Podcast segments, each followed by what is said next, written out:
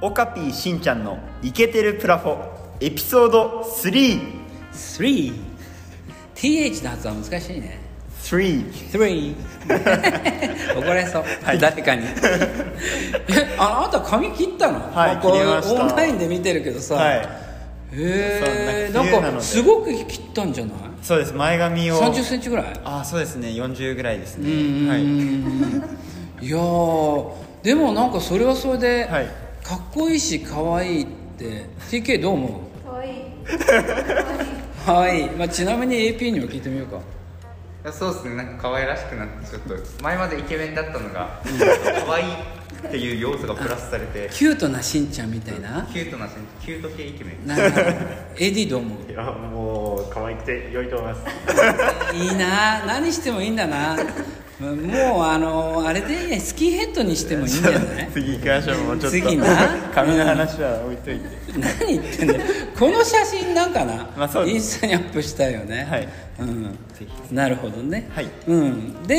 えーどんなまあ1週間と言わないでねこう2回回目から3回目の間不定期だから、うんはいその間どうしてたのそうですね、まあ、格好をしたり、まあ、次の、まあ、今回のですね大勢いろいろ考えてたりしてましたよ、あこのポッドキャストの、はい嘘こ け嘘かよいや考えてましたよみんなで考えるらしいよねあこそこうなんですねねはい AP 君考えたいやまあ僕もまあ AP としてのこう誇りを持ってるあのーでもちろんすごい嬉しい言葉で誇りを持ってるってあのダストってやつちょっとそそっちいやまあまあまあまああそう、うん、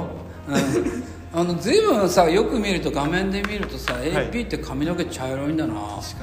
今日は髪の毛の話してるけどさ茶色いですねそれ何色って言うんですか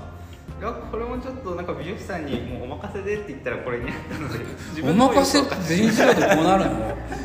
こっちもインスタに載せたいぐらいだよねいやちょっとそれは遠慮しておこうかななるほどねで 逆に AD は真っ黒だなもう何もいじってないので何もいじってナチュラルだナチュラルって今回のしんちゃんの新ヘアもなんかナチュラル系だよねああそうですうね んいや櫛すら入れてねえのかみたいなさ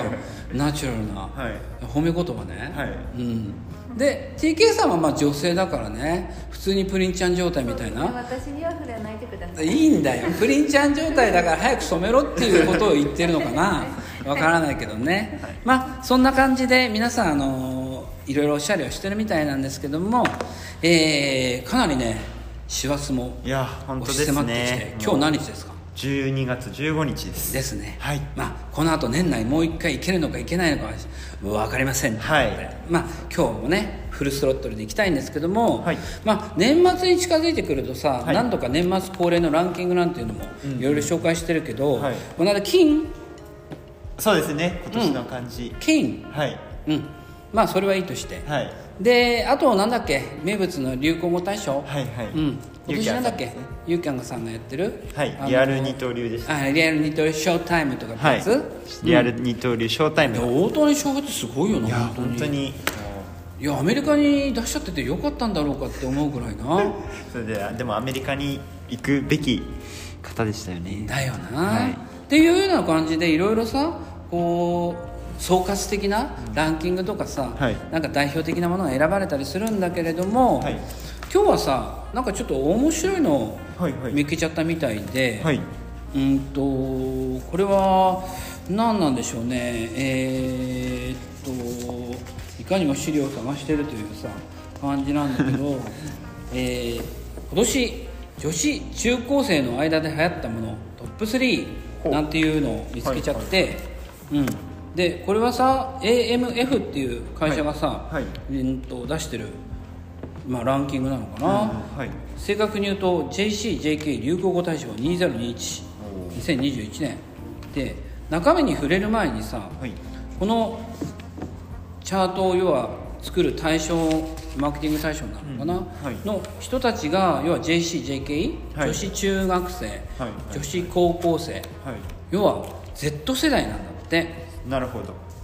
Z 世代って最近よく聞くよねこれもまた流行語大賞のあれですよねノミネートになってます入ってたね、はいなんかおなんかほらあのウルトラマンのさ最終回でさあの負けちゃって勝っちゃった怪獣がゼットンっていうかゼットン世代みたいな感じなんだけど、ハサミみたいなやつうん Z 世代ってはい何なのよ、いやーこちらはあのいわゆるこ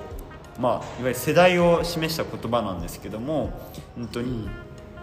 まあばわっと言ってしまうと1997年から2012年生まれの人たちのことを、まあ、大体ねそうですはい大体その頃まあ確実な定義はないらしいけどそうなですね、うんまあ1990年から2010年ぐらいかなとに生まれた世代をはい Z 世代っていうのそうですねはあそしたらさ、いあのーなんでしょうね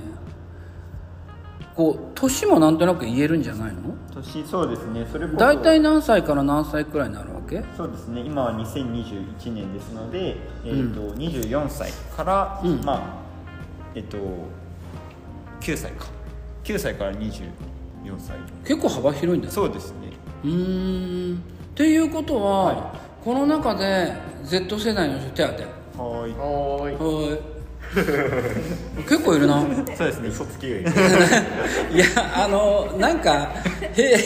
平均年齢は低いんだなそうですねここのなチームな Z 世代チームっていううん、なんか女性の声聞こえなかったけどあ の方 Z 世代じゃないんだ ねまあまあギリギリ25歳とか、うん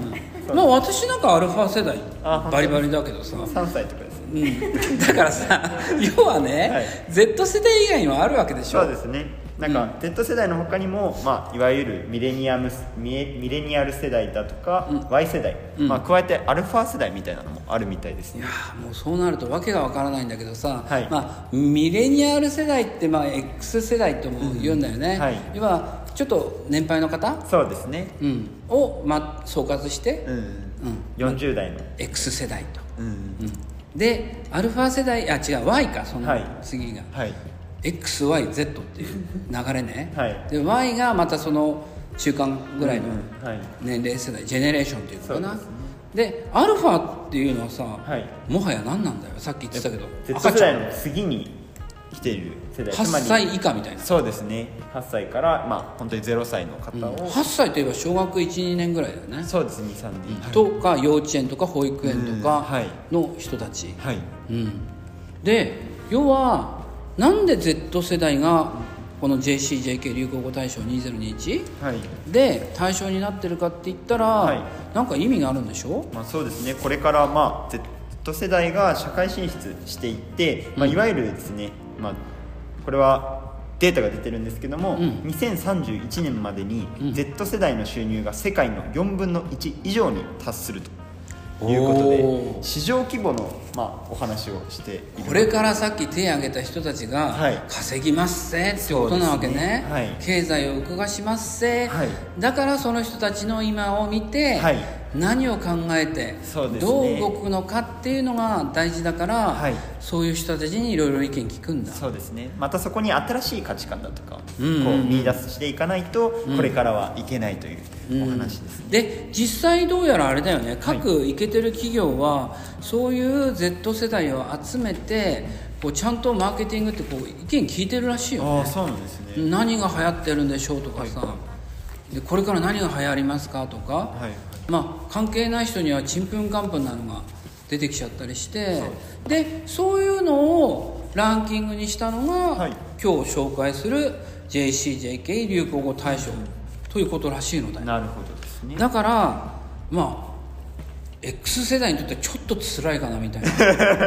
わかんねえのばっかかなみたいなね、Y 世代も若干きつ いか Y 世代もちょっとついていけるかどうか心配ですよね、うん、逆にアルファ世代は若すぎてわからないみたいな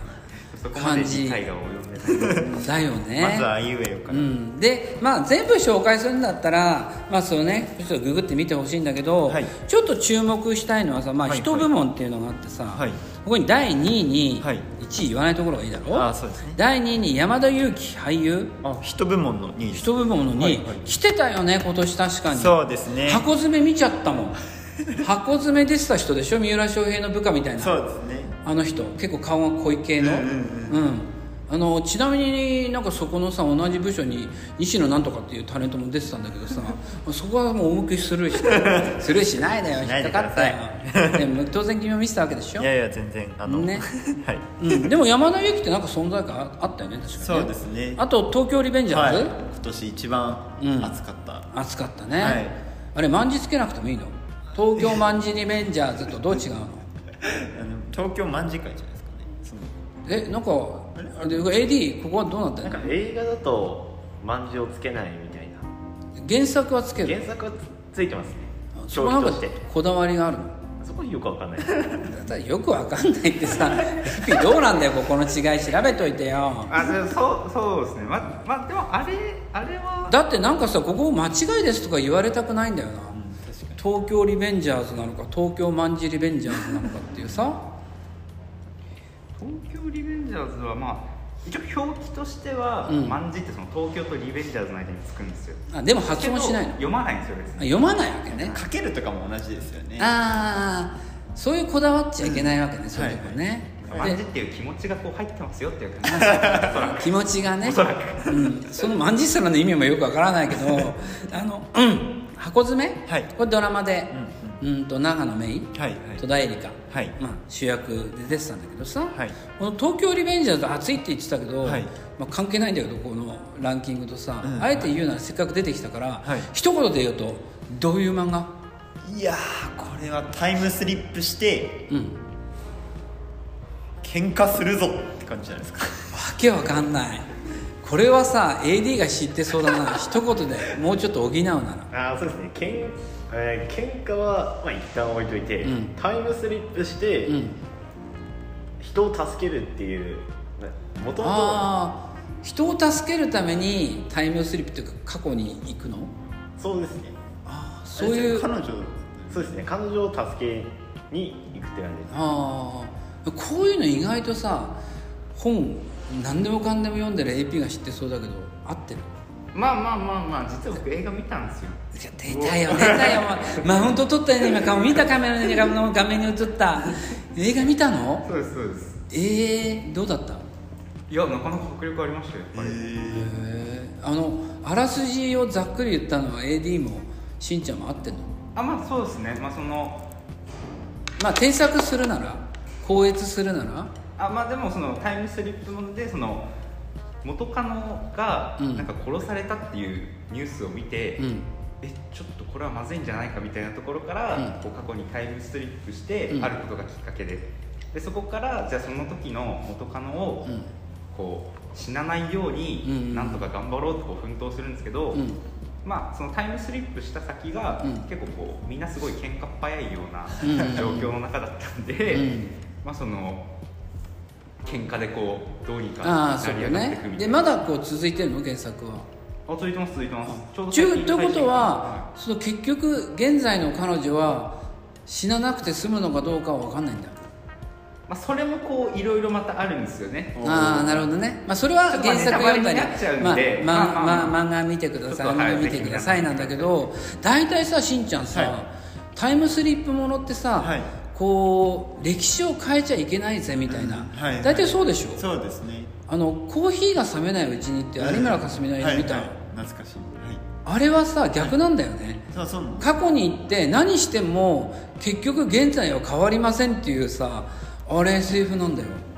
逆なはのいはそういう概念の映画なの知ってたあれいでも分からなかっだからみんな今を変えたくてタイムスリップするんだけどルールとしては何やっても今は変わりませんよっていう映画なんだよたはいはい何やっちゃったっていいんだってだけど現在の結果は変わりませんっていう、面白い映画だあれそうですねうん、そういうのもあるの知ってたエピあーなんか話題本が話題になってたのは知ってたんですけど、うん読んだことこう逆の概念みたいなない。ねあーそうそうそうそう面白いでしょ今度見てねぜひ。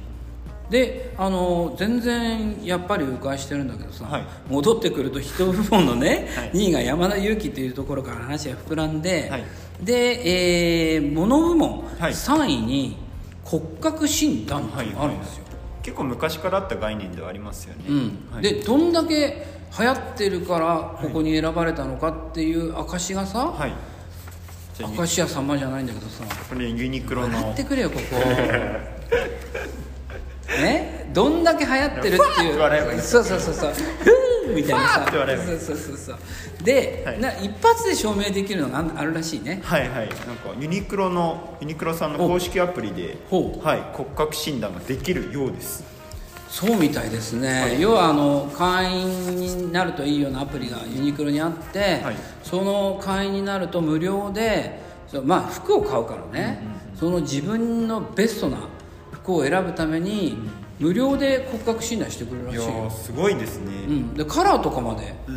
お似合いのね、はいはい選んでくれるなんて機能があるんだって昔はこれ有料でやるもんでしたっけね変わりまえやるもんでしたってやったんじゃないのいややったことはないです本当、はいでもなんか面白い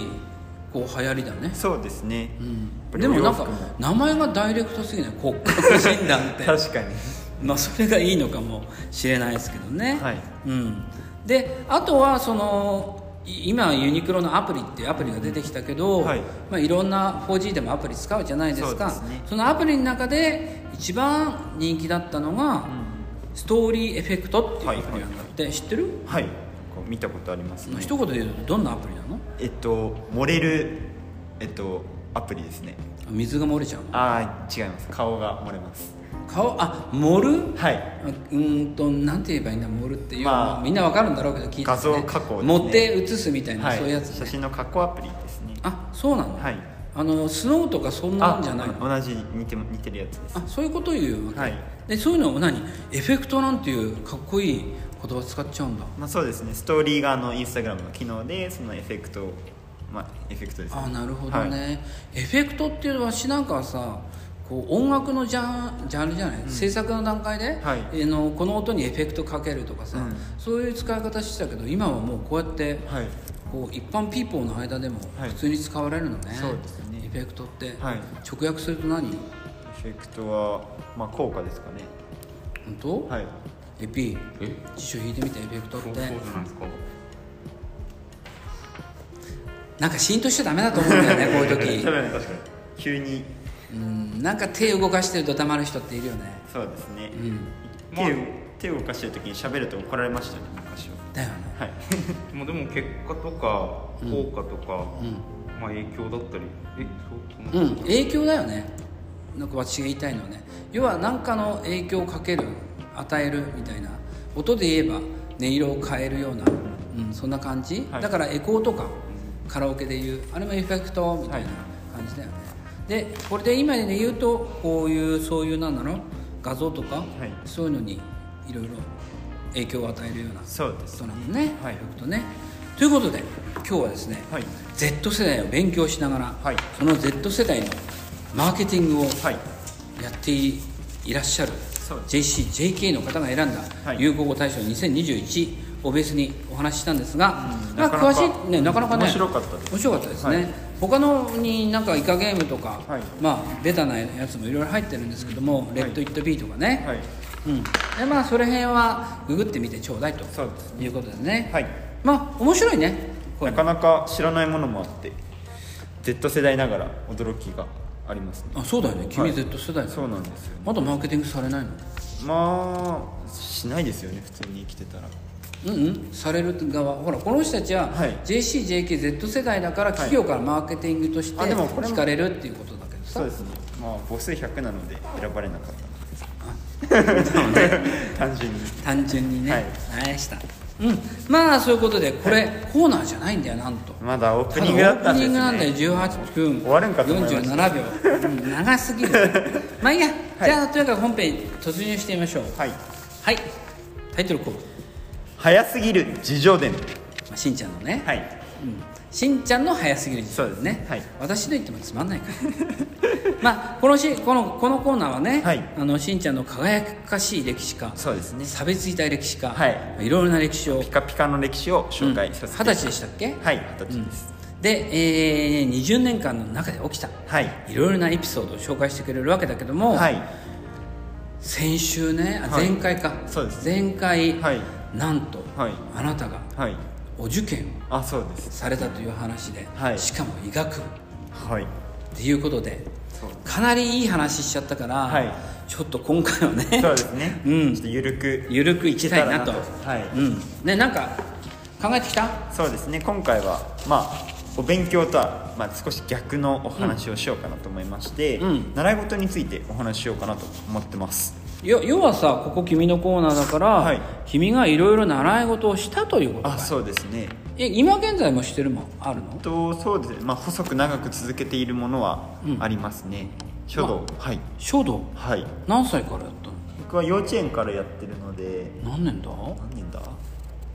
まあ、15年はやってますみんな計算に弱いっていう感じだよ な15年なんぐらいはか、A、AD、幼稚園から今までっていうと何年間ぐらいになるのえー幼稚園1415年かそうですねあ15年以上はやってます15年以上はい年中の時に始めてるので16 G 年うまいのちょっと書いてみてよなんかえまあ皆さんには見えないけどね、これが15 年わかんないいや何年やってもあなんだな人それぞれねうん長けりゃいいってもんじゃないのかもしれないみたいなのを見たんだけどさ今、書いた文字が書いた文字がね のなんかさ漢字とか書けば何書いたかってさ、T で TK 言ってよなんていう文字書いたと思う今なんてご文字なんていう文字書いて今さ「あ」だってひらがなのしかもひらがなですね次に書いたのが漢字でああその次に書いた安倍さんの「あ」でもなんかさこう意外とこういうねボールペンのペン字っていうのかなペン習字って意外と難しいんだけどもうなんとなく綺麗だよね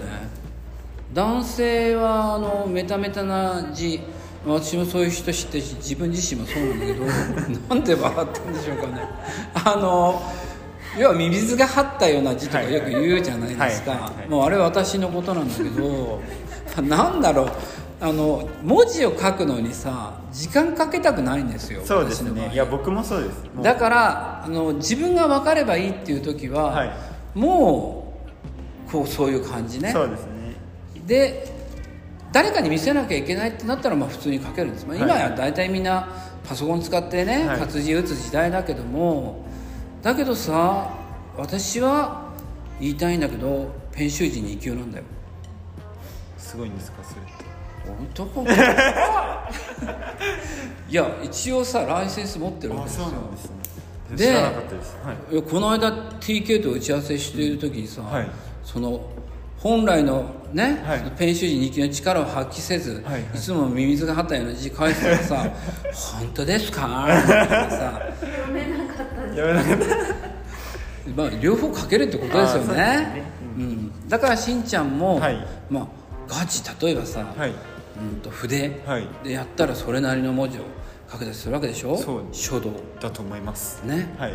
でこう例えばなんかこうコンクールではい金賞を取りましたとかあそういうのある、そうですね文部科学大臣賞っていうに全国1位をまあ4回4回で文部科学大臣奨励賞は2回なのでっていう感じですねなんでそういう自慢話に落ち着くのか な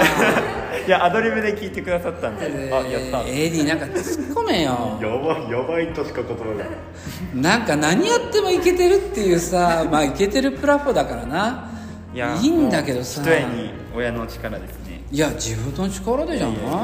であのー今でも続けてるってやっぱ好きなのそうですねほら好きこそものの上手なれって言うじゃん、はいはいやっぱり好きになれば、はい上達するっていうのは比例するそうですねやっぱりこう長く続けるにしても、まあ、先生に習うにしてもやっぱ、うんその習字自体書道自体を好きでないと続けるには至らないですよね、で書道ってなんかさ、メンタルにもつなげる人いるじゃん、はいはいはいこう心を落ち着かせてはいはいみたいなさ、はいそういうのも習ったのあ僕はもうあの膝がしびれるので早めに帰る人ですあのやっぱ正座して書かなきゃいけないんですよ あそうなん ですよああぐらとか書いて書いちゃいけないの、はあもう下手くそになってしまうのでえそれって関係あるのやっぱりあ姿勢っていうのそうかもしれないです僕は絶対正座じゃない背筋ピッと伸ばして、はいピッとこう腕の角度とかうんあってみたいな、はい書けないですでそれができればどんな体勢でも寝てても書ける綺麗な字みたいになれるの多分寝てたら寝ちゃうんで僕はだまあそういうこ とだよね、うん、だから、はい好きこそものの上手なれで言えば、はい習い事いろいろしてきた話らしいけれども、はいみんな好きだったのねそうですねその頃はみんな大好きって「オールナイターズ」のさ言葉があるんだけど、秋元康さんがやってたね、はい昔の話、はいまあ、おじいちゃんから聞いたんだけど、はいであと何やってたのそうですね他にもまあ手山ですねそろばんの話そろばんはいあのそろばんってなんだっけ手山連盟といはい商工会とかはい2つくらいあるんだよねでもありますねどっちやってたのあ僕どちらもやってましたなんでわざわざ2種類やるわけそれこう何々流と何々流ってこう分かれるようなもんなんなだんけかどイメージとしては難しいのと簡単のっていうイメージで、どっちが簡単どっちが難しいのえっと、商工会議所の方が難しいですねあそう、はい何歳の頃からでこちらも、ねえっと、幼稚園年中からやってましたもうやめたんでしょいい加減あえそうですねやめてます、であのー聞きたくないけどはい聞くけどさ、はい何級取ったんですあか暗算は球団ですねそれってあの、まあ、個別に今あるのかもしれないけど、はいはい大体総合してはい何級いや段って言われたけどさ、はいこんなあるでしょそうですね総合で言うとえっと、10級から1級がまずありまして、その後に1級合格すると、まあ、段位ということで1段から10段あ初段とは言わないのあ初段ですね初段初段はい、うん初段からまあ準2段2段準3段3あ段順が入るのねあですねうんで最4高かはらあ九 10, 段が九十段はいえ手段ってそんなに上があるのそうなんですようん一回カウントダウンして、はいここから登っていくのね、はいはいそうです、うん、でで僕はまあそろばんの方に関しましてはもうなんか途中でやる気がなくなってしまって、うんでそうですね小6の頃に三段を取ってであと暗算しかやらなくていいやってななりました、今日なんかドラマいいのあるかな え何やる気がなくなって三段だとそれねえっと、小6でもう三段を取ってで暗算の方は中1の頃に、えっと、9段まで取ってそれ以降はもうほぼ何もしないですうーん、はす ごいねなんかさもはや羨望の眼差しを超えた先にいる方だいねやこうなると思ったんですよねこうなると思っこうたなると思いました、うんはいでも普通にはいそういったキャラには見えないから 大丈夫、はい、もうバカなので、そうだねポンコツって入ってたよなんかハッシュタグにインスタのインスタグラム担当がやったんですかね。だってあなたが本番で言ってたよな確かポンコツですってまあポンコツです。だからそうそう思う、うんまぐれっていう言葉は世の中にあるんだなそうですねまぐれで9段はい。ねたまたま9段です。うんたまたま2問しか間違えてない。でもさ、い私も実は取材ね、はいはいもう今更だ何級とか言えないけど、はいこう言われちゃったら思うんだけどそろばんやってる同士だから分かると思うんだけどさ、君暗算って言ってたよさっきはい9段で、はいで私も計算する時には、はい暗算でやった時に頭にこうそろばんを思い浮かべたりしないかいああ、昔はなんか浮かんでき、イメージとしてね、はい、浮かびましたでね。まあそこの中で、はいあん頭の中でそろばん弾いて、何百足す何そう何十ですね足すっていうのをはい答えを出すんだけどさ、はいはい。じゃあそろばんやってない人ってさ、はい何を浮かべて暗算してるんだろうって思ったことがあるんだよ分かる言ってること雲とかですかね。何言ってんだピシ ッいや例えばさ、はい暗算ができない人って筆算をやるあわあー、けじゃはないいはいではすいか、。ありましたね、ね筆、で俺たちは、はおそらく筆算なんていうのやんなくても暗算でできちゃうんだよ算そうですね。でもそろばん習ってない人は、はいじゃあ何を思い浮かべてはい暗算するんだろうってこう一あ回ー真剣に考えたことがあるんだよこの幼い僕的心の中でにはやっぱり故郷の母の顔とかですかね。大丈夫大丈夫だよえ、結論は出たんいでやす真面目な話さ、はいはいはいどうやってると思う確かにそうですね。えこの中で皆さんオンラインのね画面だけどそろばんやったことない人手を挙げてはいあ TK はやったことあるのはいじゃあ暗算する時そろばん浮かべてる食べてないですねえどの何年間ぐらいやってたえー、ほんまにちょっとちょっとえ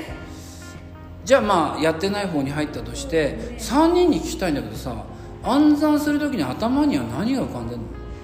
AP うんまあでもそれこそさっきの筆算ですかねあの紙に書くのをイメージを頭の中でやってるってことそうですねまあなんで筆算なんでだからその2桁かける2桁とか言われると、んちょっともう処理が追いつ かないちょっと待ってよっ て脳のキャパ狭みたいなあでも正直なとこだよまあまあねそうですね簡単なのならすぐ行っ A- て AD はうんやっぱ足し算引き算は必須になりますかねうん掛け算とかはなんか最近 YouTube で見たインド式のあーあはいはいそうそうインドの計算の仕方って全然こうなんか概念が違うんだよね、はいはいはいだからすごい桁数の掛け算とかできちゃうんだよね僕はできないけど暗算で、うん、いやだからそういうネタがあるけど君の場合はやっぱり筆算、そうですねやっぱりそうなっちゃいますね、まあ、ちなみにそろばん経験があるけどこっち側の人間の方、はうい、同じんですね。筆算なんだほらやっぱりさ暗算のやり方って人それぞれなのそうですねで俺たちはそろばんをはい思い浮かべるとして、はいはいであの他のスタッフ3人ははい筆算を思い浮かべて、はいで他のやり方やってる人がいたら教えてほしいねそうですね知りたいでいやすこんなやり方あるんだってすごいかもインド式じゃないけどさ、すんごいやり方あるのかもしれないよね、うん、でそういうことも考えちゃうわけですよ、なるほどなるほどうん、でそろばん以外には手段そうねですはいその他にもですね水泳だったり陸上だったり、まあ、スポーツ系もやってまいりましたで水泳教室みたいなことああそうですスクールっていうのかな、はいスクールに通ってました何年間ぐらいえっと、こちらは小1から、えっと、小6までですので6年間うんはいであの聞きたくもないその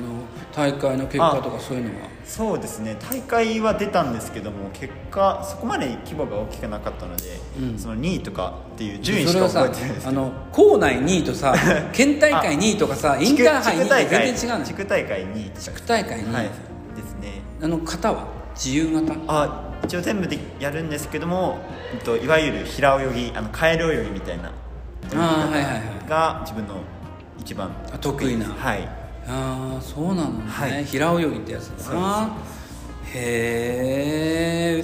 じゃあ文武両道なわけね君結局のところあーもうブブブブブって感じでしたけどねブーブークッションみたいな 懐かしいでしょ今もあんのあれブーブークッションいやー100均とかで売ってるんじゃないですかねねえなんかこう、椅子の下にこうスッと引いておならしたみたいなはいさはいはいなんかブーブークッションってうね中学校の時に流行りましたねねはいあメルカリとかで探すとありそうだよなそういうの確かに他はスポーツスポーツはまあ弓道自転車だとかはまあまあ大学、弓道はわかるよ、はいはい習うって意味で、はい自転車って習うもんなの自転車はですね自転車競技というものがありましてええあの競輪選手みたいなことああ競輪とは違うんですけど、あの弱虫ペダルってご存知ですか知ってる漫画、これは AD がうるさいんだよ AP とか AP まあはい弱飯ペダルって映画とかにもなってるんでしょああなってましたねサンデーだっけいやあれはチャンピオンとかだっあたっけチャンピオンか結構話題になってたよねそうですねああれの自転車はな何のための自転車なんだっけえそれこそ競技用の競技用の、はいまさにえそのけ競輪いや競輪ではないですねなスポーツとしてスポーツとしてのあじゃあそれが弱虫ペダルが言ったように、はいしんちゃんがやってたそうですね、まあ、自転車競技にも2種類ありまして競輪っていうのはあの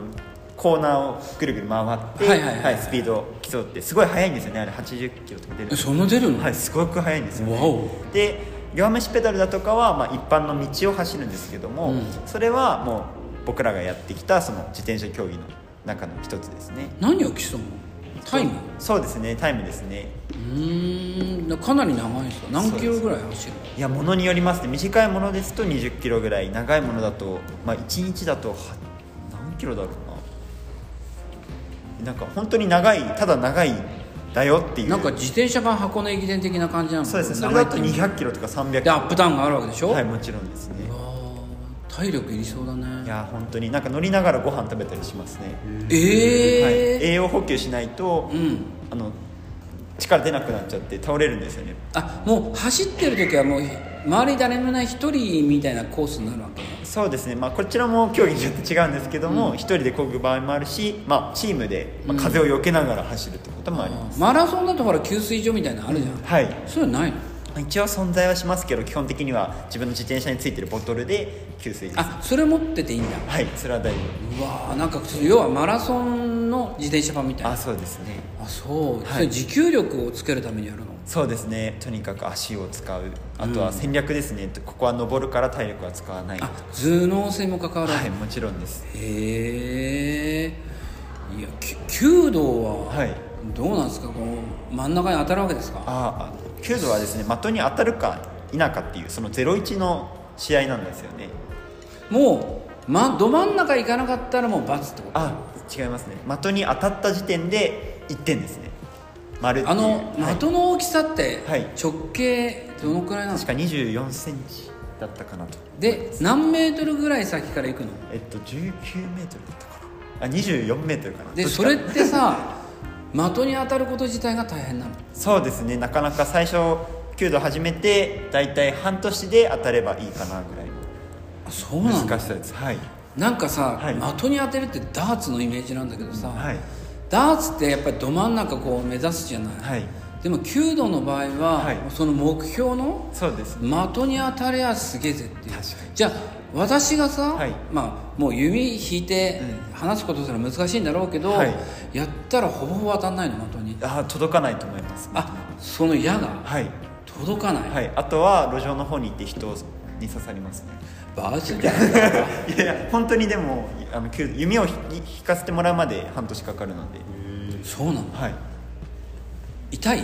当たると痛いですよいや当たるっていうか弓引いてパンってこう離す時あとつるがあの腕に当たることがあるんですけど前腕に当たると耳ズバレになります、あだからこう道具つけてんでしょなんかそういうプロテクターみたいなのつけてんの下手くそな下手くそというか当たる人はつなんかドラマ見ててもこうなんかこう手とかにバーッとかといろいろこうつけて右んじ手ゃんにつけてるのがあの掛けという道具でして、まあ、それは弓のつるを引っ張る道具です、うんうんうんうんそうですであれはさ力はやっぱり関係ない女性多いじゃんや弓道やってる人にもそうですね基本的には骨で引くというのが基本でございまして骨で引く、はい骨格診断そうです ねそうですえ線がどういうこともちろん筋肉も使うんですけども、うんその骨の動きによってその、うん体のなんでしょう射形、うんいわゆる打つ形を決まると言われてまして、んなので筋肉で力強く引くっていうよりは骨でまあ綺麗に引くというのが本当に骨格診断的な感じじゃんそのシルエットっていうかそうですねで、はい、普通は筋肉なんだけど、はい弓道ってそうなのそうなんです骨骨なんだはね、いへえなかなか奥深いですそうなんだ、はいじゃあまあなんだろうその自転車ではいこうそれは足の力脚力、はいそれは筋肉だよねおそらくそうですねで鍛えて、はいでこう上半身、はい腕ははい骨を鍛えそうて、ですねはいすごいじゃんもう健康そのものみたい なはいそうなのねぜひ君に医者の舞養生っていうことは当てはまってほしいな将来みたいないや今はぐうたらしてますそうなのね、まあそういうことで、はい習い事もやってきたけど、はいまあ、好きこそものの上手なれで、まあ、長く続けてきたのもあるけど、はいはい結果も出した君なのねそうですね本当に一重に親や友達のおかげですけれども、で、まあ、君にはまだ子供はいないと思うけどさ、はいまあ、君に子供ができたり、はい友達、はい子供ができたりしたらさ、はいやっぱり習い事はできるならばはいやれた方がいいのかな、まあ、そう経ですね済的なことも関わるとは思うけど。いやーぜひやっていただきたいなと我が息子娘に思います、うん、で今君がやってきたさ、はい書道手段水泳、はい弓道自転車とかあるけど、はいはいはいこれはぜひ優先的にやっといた方がいいなってあえて体験者としておすすめするならそうですね一つですかそうでしょ一つだと書道ですかね書道はい理由はやはり膝がしびれないような練習をしていただきたい それってさ何かの時に役に立つって意い味じやゃいないやのまあほんとイメージとしては本当に和ですよね日本の精神というものは、まあ、本当に書道に詰まってると思いますので、うんぜひ日本の良さをそこで知っていただきたいと、あそういう意味ではい、ね、思っておりますなるほどはいわかりましたそういうことで、はいここも結構長尺になりましたが、 はいしんちゃんのはい早すぎる自叙伝でした今回も自慢 だよ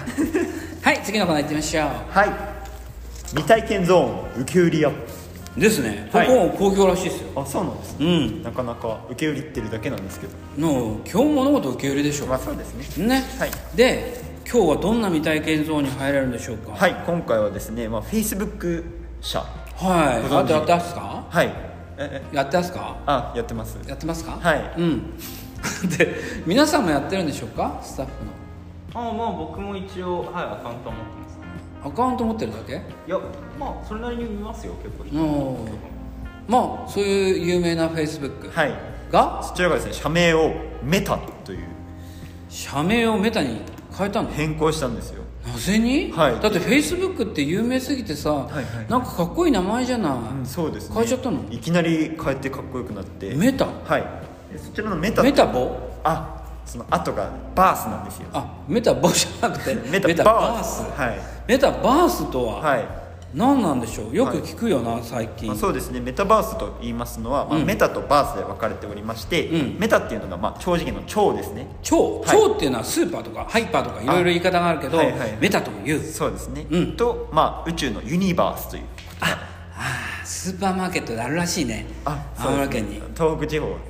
東北地方にね、はいユニバース、はいうん、じゃなくて宇宙はいうんの、バースを組み合わせた、まあ、造語なんですよねなるほど、はいはいメタバースそうですで、はいこの造語っていうのは、はいそのフェイスブックのはい社名に関係なくはいはいもともと使われてた言葉でしょ多分そうですねトレンドのワードですよね、うん、でまずさ、はい Facebook きっかけで行くんだけど、はいまあ、Facebook さんはここからメタっていう言葉をつけて社名にしたみたいだけど、はいこのメタバースちょっとね、はい深掘りしたいんだけどさ、はいあの要は超宇宙っていうことだよねさっきの説明によるとね。そうですうん、で普通に分かりません意味が、うんうんんどういう意味まあこちら一言で言いますと、まあうんオンライン上の共有型仮想空間という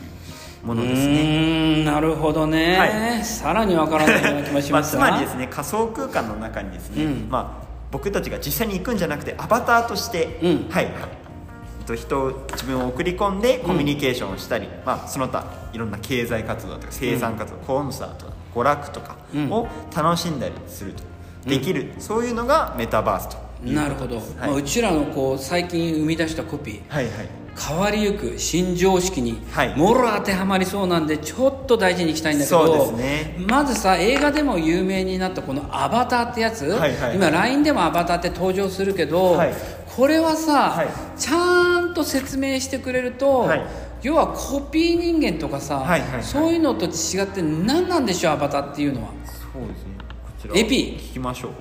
ちょちょちょっと待ってくださいちょちょっと焦ってます よ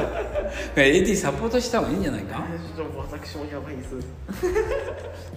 だから見て心構えが大体ここつつかれそうだろうみたいなところをね先回りしてほしいんだよまあちょちょっとはいはいはいはい伝えましたアバターって正確に言えば何なのまあ実はこれもともとの意味をたどっていくとちょっと分かりやすいんですけどんもともとたどると、まあ、ヒンズー教という宗教の,、うんその神様の化うん身みたいあなのが、化身はい、うんうんうそんうのんまあ化身ご権化とか、まあ、具現みたいな、うんうんうんまあそういうもの分身みたいなものとして、うんえっと、語源から、まあ、そういう化身っていう意味を持つ英単語になっていて、うんで偶像物みたいな感じまあなんとなく、そうですね、まあ、そういうようなじゃあ実体はないっていう始まりなのそうですね、まあ、実体のものからの分身みたいなイメージかもしれないですね、うんうんうんうん実体があるもともと神とかは僕らの空想上ですけどそれを具現化したもの、うんだでその化身がまあ、語源になっててなってで、まあ、今のそういうこう IT とかが浸透してきたうん中での、まあ、あ IT じゃあ自分のの、まあ、しんちゃんが例えばさっきのね、あのー共有型仮想空間だっけ、そこにアバターとして入るっていうのは自分の化身がこう入るようなそ,、んなイメージキャラクターみたいな感じですそうねですね分身キャラクターみたいななるほどまあはっきり言って自分自身がその中入ることできないからあねそうですねでその何かの媒体みたいなのを使って、はい自分が入り込むっていうことそうですねそれをアバターっていうのはい今年流行りですよあーじゃあそのアバターはさなんだろうはっきり言って見た目どんなんでもいいのかいまあそうですね、まあ、それこそあの現実の自分たちはもうこう見た目とか決まっちゃってますけど、んまあ、それこそその仮想空間、まあ、オンライン上だと、うんまあ、好きな見た目にできるわけじゃないですか、うん、多分じゃあここのメタバースも好きなアバター作っちゃっていいわけ、そうですね自分がデザインして、うんうんおー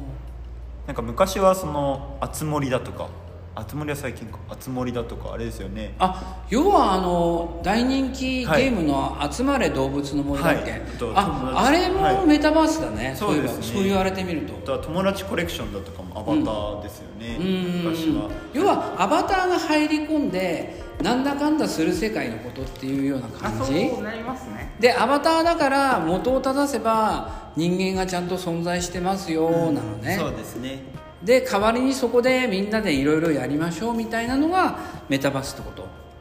そうですね、まあ、そういうことになりますねでそれを難しく言うと日本語的に言うと共有型仮想空間だから一人ではやらないってことねそうですね、うんまあ、コミュニティを作るってことですもんねなるほどな面白いうんで、はいじゃあさ、いそこはなんとなくっていうかかなり分かったはいはいでいろんなことができそうなのも分かった、はいはいでもどうしてこういうさ、はいメタバースっていう世界をさ、はい作ることが可能になったわけいやこれもですね、まあ、アバターを作るということで、まあ、仮想空間、まあ、いわば VR だとか、まあ現実にはないことなんだよね、あとは拡張現実 AR VR、AR、はい MR、はい MRI、まあそうですねそういう感じブーっとなるやつですねうるねさくええて違った全く逆ですけどえ MRI って何 MRI はあの各磁気共鳴検査装置です君あの医学部だよね確かにね いやそんな詳しいあのーこうう病院とか行って検査するときに、そうですあのやったらカタカタカタカタなるやそつうでぐーっと入っていって、はい放射線を当てないのがすごくまあ被爆がないということは有名ですよねあそうか、はい CT と違うのってそういうことなの、はい MR は CT は放射線当てて映すけど、はい、MRI はまあ磁気なので、まあ、いわゆる磁石だとかうん磁場を作ってなる写ほどね真を撮影する、はい正確さっていうのは同じなのこうなんか発見するっていうの病気を発見するとかそうですねまあ見方画像として現れるのはやはりこう CT ですと骨は白く写ってるのがよくあるんです、うんうんうんうんで空間は空気は黒く写ります、うんうんうんうんなんですけど MRI っていうのはその骨とか空気は反応しないので、うんうんうんその画像には現れないんですよね、ああそっかそっか、はい、なので CT の方ができればいいんですけども、うんやはりこう受ける被爆線量多いものなので、うんまあ、MRI がうん取り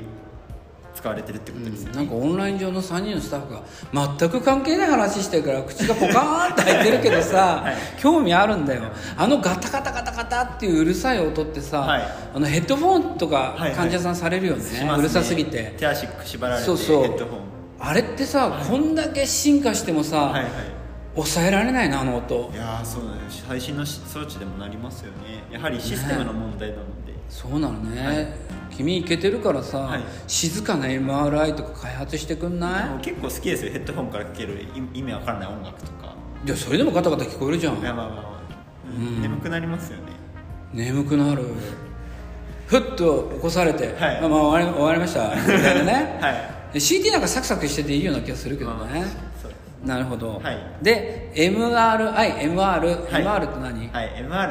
ですね、まあ、故障としては医療情報担当者ということでそうドラマによく出てくるんだよそうですねあの最近ほら医者ものっていうの、うんうんドクターものって視聴率取れるからさ、はい人気あってほらドクター X なんて、はいもうすぐ最終回かなそうですうん、で MR っていうのは先生のところに行って、はいこういうのできました、はい使ってくださいっていう人そうですね薬うの、ん、はいそっかほらポカーンとしてるいやなんかあのクレームがクレームが来そうだよ AP から何何いやそもそもこう VR と AR の話してたので、うんその MR ってその、まあ、いわゆるミックスリアリティって言われるその VR と AR をこう混ぜた世界観みたいな,、うんなんかその話してんのかなと思ったらなんか医療の話してたんで全然関係ないじゃあここの世界にも MR ってあるんだ本当にうこわういうことしますよー言ってみるもんだな適当なことを結構あれですよね最近のなんか小型端末とか MR それこそポケモン GO だとか、うんあとドラクエウォークだとか MR ですよ、ね要は VR とはい AR がはい兼ね備えられてれば MR っていうってことねそうですね現実世界とのうんで大体これ2つパックにした方がいいのかい AP 君まあそうですねそれももう今新たなその常識の一つになってきてるんじゃないかなっていう、だからきっとこのなんだろうなメタバースっていうのは行き着くところ VR ってこうゴーグルみたいにするわけでしょ、はいはいまあ、それも進化してるんだけどで AR っていうのはなんだポケモン GO とかあのこう映し出してるところにポケモンが現れるみたいな、はいでそれをまあミックス型みたいにした MR っていうのがやっぱり主流になるのかねなっていくんじゃないですかねやっぱこれからは、しんちゃん、はい俺多分この MR を出したいがためにポカーンとされてバカにされて もさえやー苦労でしたね VRARMRMRI って言ってるわけだよね、ああ疲れた もうあのさっきの AP の勝ち誇ったように言ったあのそういうこと言ってないじゃ ないですか MR っちゃ実際あるんですよみたいなねうんいいよねそうそうです ね いやいや言ってるしそっか、うんまあだからさそのメタバースっていうのはすごいわけでで、まあ、活用されてる実際のもあるわけでしょ、はいうんどんなのがあるのはい、ホライズンワークルームと言いまして、ほはい、こちらはですね遠くにいる人の声は小さく聞こえるっていう感じですね、うんまあ、いわゆるアバターを使った会リアル感のある会みたいな感じですね、それができるみたいですほすごいですねいやそうか実際にね、はい我々が会議する時も、やっぱりいっぱいいてさ、まあ、あるこう円を描くような感じになった場合遠くの人はそさ、うですねやっぱ声がどうしてもちっちゃくなるじゃないですか、はいはいはいはいそれがちゃんと再現さいれるやんだすごいですねアバターのはいでどうやらさ、はい会議中ってよく一人一人こう隣の人と「うんはいはいあんたやつバカじゃねえの?」みたいなことさ、はい言うじゃん、はいはいそういうのもできるらしいいのやそうですね怖いな世界変わってきますねこれ変わるよね、そういうのの世界がこれから流行るんだね、面白いですねうんで他にもなんか音楽イベントとかあるんでしょはいはいこちらですね「フォートナイト」での音楽イベントがありまして、うんおフォートナイトこちら米津玄師剣士が剣士が登場したことですごく話題になっておりますいや米津玄師ってやっぱりさいろんな意味でいけてるのそうですね前回のあのボカロ P の番組でも出てきたけどさ俺たちのネタにほぼほぼ出てくる米津玄師さん確かにすごいな音楽の才能もあるしはいこういう時代の読みっていうのそういうのにも長けてる人なんだねそうですねで「フォートナイト」に出たの出たらしいですねマジかでもこの時点でさメタバース分かってる人自体がもういけてたわけでしょ、でその人たちのために米津玄師が出てこう見た人聞いた人もいけてる人たちだないやそうですよ参戦すでにしたんでしょまあでもそれがそうですよね一般の方にこう普及してきてるっていうもうそこまで来てるってことですよねだよね、はいだからこう散々遠回りしたようなイメージだけど元を正してフェイスブックがはいメタっていうふうに社名変更して、はいこのメタバースを要はやるわけでしょ、はいはいっていう意味がわかるな、そうですねもう世の中は動いてるんですうん、で Facebook っていうのはさ、はいまあ一言で言うと何をやることころですかそうですねまあ自己紹介交流の場ですよまあ、ね SNS っていうやつはいはいがもはやメタバースでやるってなると、はいどういうふうに変わるイメージになるんだいそうですねまあい今時でいうあれですよねあの個人情報とかがうんやはり Facebook はすごく出すうんとまあ開示率が高いですよね、うんうんうんなのでそこをアバターを通して、まあ、自己表現をするっていうことで、うんまあ、より多様的な空間になっていくんではないかなとは思いますねああそうなんだね、そっかじゃあ Facebook はやっぱりもう時代から取り残されないために社名変更してでも、メタバースにシフトしますよっていうこはいとなわけだな結構反対意見もあったみたいですよねあ知ってるそれそれちょっとつつかれてるっていうかかなりつつかれてるらしいよねそうですね結構やばいかもしれない的な感じらしいよねそうなんですねうん、何が問題なのかはよく調べてから発言します、うん、まあでもさ、はいこういうのってはい巨大になればなるほどさ、そういういろいろ問題が起きてくるからそういうのも解消するのも大変なんだろうねそうですあの CEO の人なんつうんだっけマーク・ザッカーバーグですかねマーク・ザッカーバー若いですかねグ何歳なのあの人今も Z 世代ちょちょちょっと待ってくださいねマーク・ザッカーバーグ氏はでも22歳とかの時にその上場とかしてるので、マジかはい、今27とかですかね、うーんあでもいや今は30 37歳全然もう違う全もうもう然違う37歳ですもう中学生まあ違うまあでもそのハーバード大学にその在籍してる時にうん Facebook 立ち上げたっていう、あでじゃあそフェもイスそもハーバード大学の学生のコミュニティを作るために作ってるので、ああえじゃあさあのーあれなのねフェイスブックって意外と長いんだなそうですね始まってからいろいろ変わってますよねうんうんうんうんそうなんだへえなるほどな、はいまあそういうことでさふとタイムキーパーの画面を見たらよ相変わらず腕がもぎ取れそうなぐらい腕をぐるんぐるんぐるんぐるん回して負け負け負け負けみたいなさ、もう AD はカンペ出しまくりみたいなあのそんなにやばい状況でしょうか AD さんやばいですね今めっちゃやばいですめちゃやばいんですか TK さん今何分くらいなんでしょうあとあと6分で終わりでええー、じゃってちょっとさもう一個コーナーあるんだろうはいやばいじゃん怖いですよどうする やりますよやりますかいいややここはさ次回に回しますか次回に回そうよわかりましただってさ、はい今日この後ゲストコーナーあるんだうよわそうでしたえー、ってもう知らないサジは投げましたサジを投げるパーンみたいな ねうんまあそういうことで、次はゲストコーナーに行くんだけど、はいはいちょっと疲れたから休ませてもらっていいです か多分ここちょっとあの音楽だけ流れて、はいあの喋り入んなくなるけど、はい許されるまあいいということにしましょうゆるい啓蒙ですねねえ、い、いいエディはいあの BGM だけ楽しむみたいなほんの数秒かもしれませんけどいつか TK さん雑談してくださいいやだからさし休みたいんですよ ね数秒でもねうん1秒1秒あまあじゃあコーナーだけ締めておきましょうかはい、はい、では以上ですねうんコ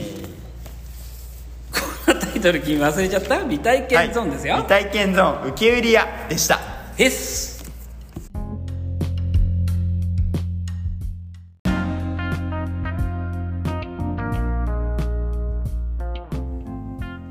さてさあいよいよまたゲストコーナーだってそうですね、うんまあ、お待ちかねのゲストコーナーということで今日はどうやらあの例のはい SDGs おじさまじゃないらしいいやーなんかかなりの大物の方がいらっしゃってくださってるみたいです大物よみたいだよ、はいどうする 君あのさ、はいの乃木坂の握手会のね、はいあの西野七瀬ちゃんとはい握手したっていうのはもうただのファンのそうですねところからだけど、これ君ね、はいもうなんだろうプロとしてのそうですよね仕事になるわけだからはい、ね、ゲストとしてうんもう来てくださるというもことですうなんかねある意味ね、はいテレビコマーシャルにも出てるし、はいなんか絶対に知ってるって人らしいよああなんかそうのみたいですよね、うんなそれぐらいの大物というそ方うです失礼のないようにくれるの、はい電話してみます気を引き締めますはい出るかな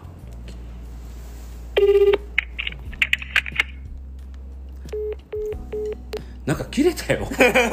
どうどういうことなんかシャットダウンされちゃいあまのしたそのゲストの方の会社にかけてんだけどね、はい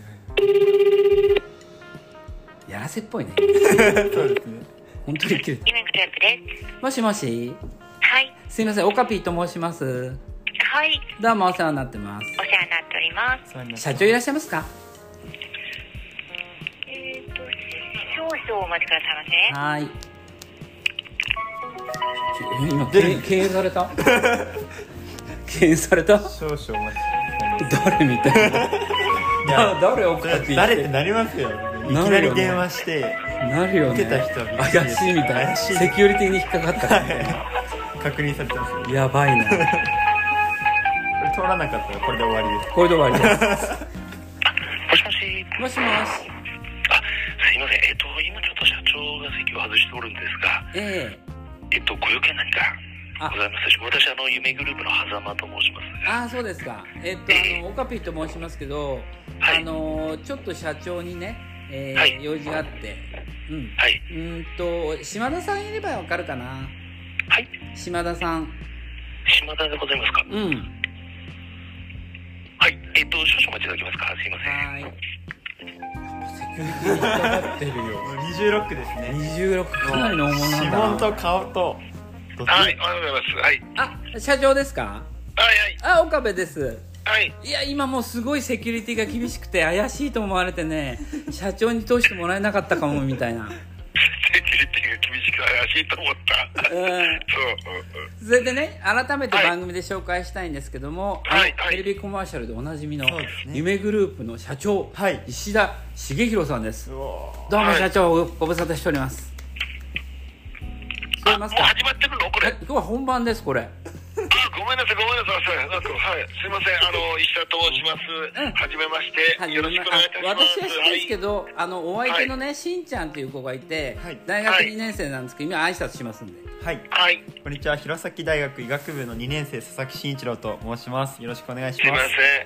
せん。すうんこれからのあの日本で医学のために頑張ってくださ い。ありでがとうすございよますね。うん、今日もありがとうございます。本当にゲストに出ていただいて、実はね、はい社長のことね、テレビで見たんですよって当たり前か。ごめんなさいはい。いや、それはみんな見てると思うんですけど、ほら、ええあのさんまさんとマスコさんの番組に出てたでしょ。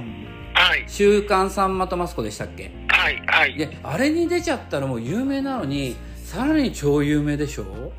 いやいや、あのうん、超有名というよりも、みんなじろーっと見ます。僕の顔、じろーっと見て。だって社 何のためにじろーっと見るのかなと思った時に、うんね、あ、社長はハンサムじゃねえなと。ね、長。 そっち。い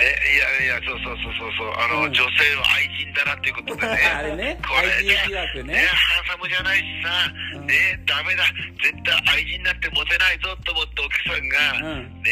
首をかしげて、本当に愛人だなって言ってるけども、モテる顔してないぞという顔で見られてるのが現な実。なるほどね。じゃあ奥さんもそういう意味で安心してると。 いや、うちの妻 はね、もう少し、ハンサムになってほしいと思ってるんじゃないのおしゃれになってほしいと、そうおなんしだゃれでと。うん、そうでそうあそう。のまあ疑惑かかってる星名さんはひたすら嫌がってると かまあ、嫌がってるんでしょうね、独身だからね。あですよねあんなお綺麗な方がねねはいはいうん、でも社長が指示出してコマーシャルでね番組出てたじゃないですか、はい、はい。甘くささやくようにみたいなのがね、うん、 はい。うん、でもあのコマーシャルが受けてるわけですよねまあね、あのー自分の場合にはあ新聞もそうです簡単なこうマーシャルしかつけれませんからプロじゃないからうんでもびっくりしましたよ制作費2万そう今日もこれからね、うん終わったらば 4CM とんのあ本当にあのあの例の大体通販の大体これ CM でからす今か日は1時間で4本とんなくちゃいけないなと思ってうんうんうんうんいやいやいやいや見たいなまだ台本書いてないの早まだ台本書いてないのだから早くこのね話が終わって 台本を一応ね社長10分で4本作ろうと思ってすいませんダメでしょここダメです私が手伝いますから書くのね、はいそれで、うん、コマーシャルの話が出たんで、まあ、はい夢グループのね、あのコマーシャルって要は通販なんであの、はいい、ろいろちょっとちょっと商品のこと聞きたいんですけどもこの間のテレビで話してなかったね、はいで、はい社長の商品いろいろ出ますよねで、うんそういう商品って、まあね紹介する商品って今も今日も4本取るって言ったけども、はいどうやって決めるんですか、どうやって決めるのうん、か、これにしようっていうのかなあ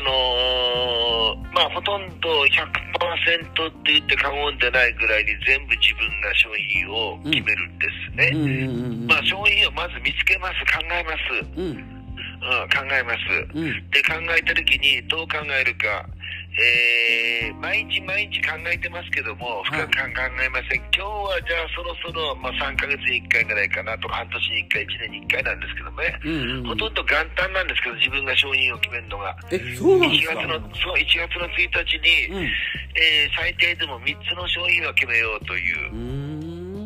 んで3つの商品がううんまくいってればもう4つ目作りませんもうめんどくさいからああそういうポリシーがあるんですねそうまああのぶれないんだ他の他のことをやった方がいいですし自分の旅行をしたり、うんあと自分のやってみたいことやりたいもんですから昔から、うんうんだから通信販売をみんなさん舐めてるのかってうちの従業員から叱られるんです、うん、社長はいつも通信販売に力を入れてねえとほとんど会社にいないし、まあ、うん CM やってもわずかほんと10分足らず作ってしまうと、うん新聞広告だっても5分で作っちゃうとね折 真り込面目にみやもってるんですかって感じねともう他の従業員はその1ヶ月かけてるところをまあそんなもんでやるから、うんね、時間が余っちゃうわけ。ああなるほどねはい、まあうんそんな時に自分の商品というものはどういうものを選ぶかというと単純なのはうん年齢問わずうんですね、うん男性にも女性にも、うんまあ使われるものうんうんまずねあとは年齢問わずと言いますけど年がうん子供からお年寄りまでが使えるもの、うん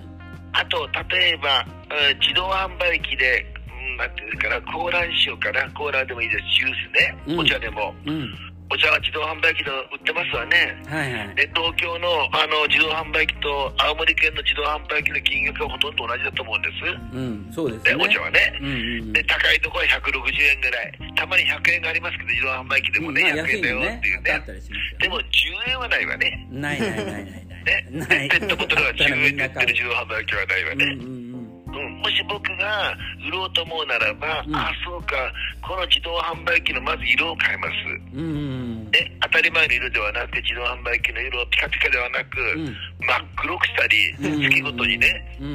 んうんうん、今月は真っ黒くしてあげようとペンキ塗ってね、うんで来月は逆を返す真っ赤にしてあげようと、うんうんそうするとそこに目が行きますわねそうあでれすね変わったのかなとねうんうんで今度は金額がうんちょっとね、うん例えば10円にすれば安いと思うだろうし50円でも安いと思いますわね、うんうん今まで160円100円だと思ってる商品であれば、うんあでお客さんが大体金額が分かる商品を安くするということしかなかったですああなるほどうんそれが一番簡単な方法だったのああなんか商売の極意を教えてもらってるみたいですねはい、だから要は難しく考えて僕らはあの、あのノーベル博士ももらえませんし、 ね、一寸でもありませんから、うんね、要はじゃあ自分だったらこういうのがいいなっていうところがその発想の始まりなんですかね自あ分だっのた商ら品に関するこだわりはなかったです全ああそうなん然ですね商品に関するこだわりはないがために僕の、うーいざ1月1日はどうして商品を3つ選ぶ日かというと、うん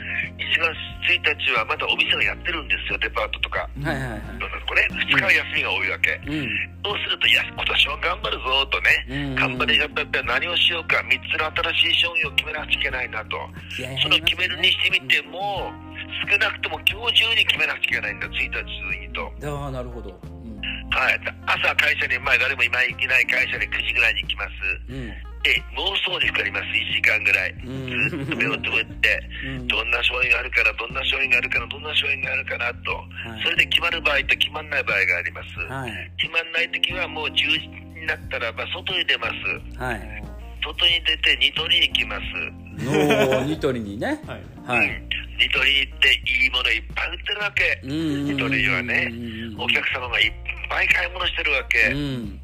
んね、そんなところをじっと見てるわけニトリに入ってはいはいお客さんはどの商品を手にするのかなとうね、ん勝手に自分の中に、うんえーデータを弾いていくわけです1時間ほどか2時間ぐらいこれだと思ってそのニトリの商品を真似するんですよ、うんうんただ同じ真似をするのはちょっと自分の中にも尺に触りますからちょっと変えてみようとね、もっとこうすれば、まあいいんじゃないかとうんうんいうで金額をもっと安くしてみようとういうね、うんんそこまでがそれで一つ目の商品が決まりというわけで、うんなるほどねうんまずねうんで決まってその二つ目の商品は今度はどんなとこにか電化屋さんに行ってみようと、うんうん人がたくさんあとホームセンターでもいいんですよ、うんうんホームセンターに行ってジロジロジロジロ見るんじゃないです僕の場合にはうんね、いろんな人がグーッと見て人はとにかくうん買ってるとこに行くわけです、はいはいはうん、買ってるとこに行っいて、うんうんあこれはこういう商品なんだねでもこれをこうすればもっといいかなというね、うんうんうんそれが浮かぶか浮かばないかだけ、うん浮かばない商品は諦めるの浮かんだ時にあこれが2番目の商品とこだわらないで諦めることも大事なんですねはい、うんでそれでとりあえず3つの商品は決めちゃうわけです、うんで3つの商品になったらもう2日目からはそれで動いちゃうわけです僕は海外に連絡をしてほそうう早い2日目からねでそう海外に連絡するっていうネットワークがあるわけですねもうすでにそうあのー今からもう30年前に中国に行あったりれ例のあの東南番アジア番番組でグレーかあブラックかって言われて痩せるクリームみたいなねはいはいはい、うんうんうん日本全国もそうでしょうし世界各国回ってましたから時間があるたんびに、うんシンガポールって外国に行っては、うんそれも安いチケットをいかに安くチケットを買っていくかだから日本で僕チケットは買わないんですよ基本的にうーんチケットも、うんだから自分のバッグの中にはもうすでに20代から、うんまあ香港から日本の往復とか、うんうん例えばあのホーチミンから日本の往復とか、うんベトナムですねうんである時はソウルから日本の往復シンガポールから日本の往復のチケットをいつも入ってるわけ1年オープンうんうんうんで1年オープンでその国に行って、そこから外国に行っちゃうんですそうすると料金が安いからということで、うんうんまあ話はそれましたけどねいえいえでそれでまあ全いろんなところの外国の商品を電話をしてこれを作れるかという感じで交渉しておくんです、すごいですねそれ一人で行くんですか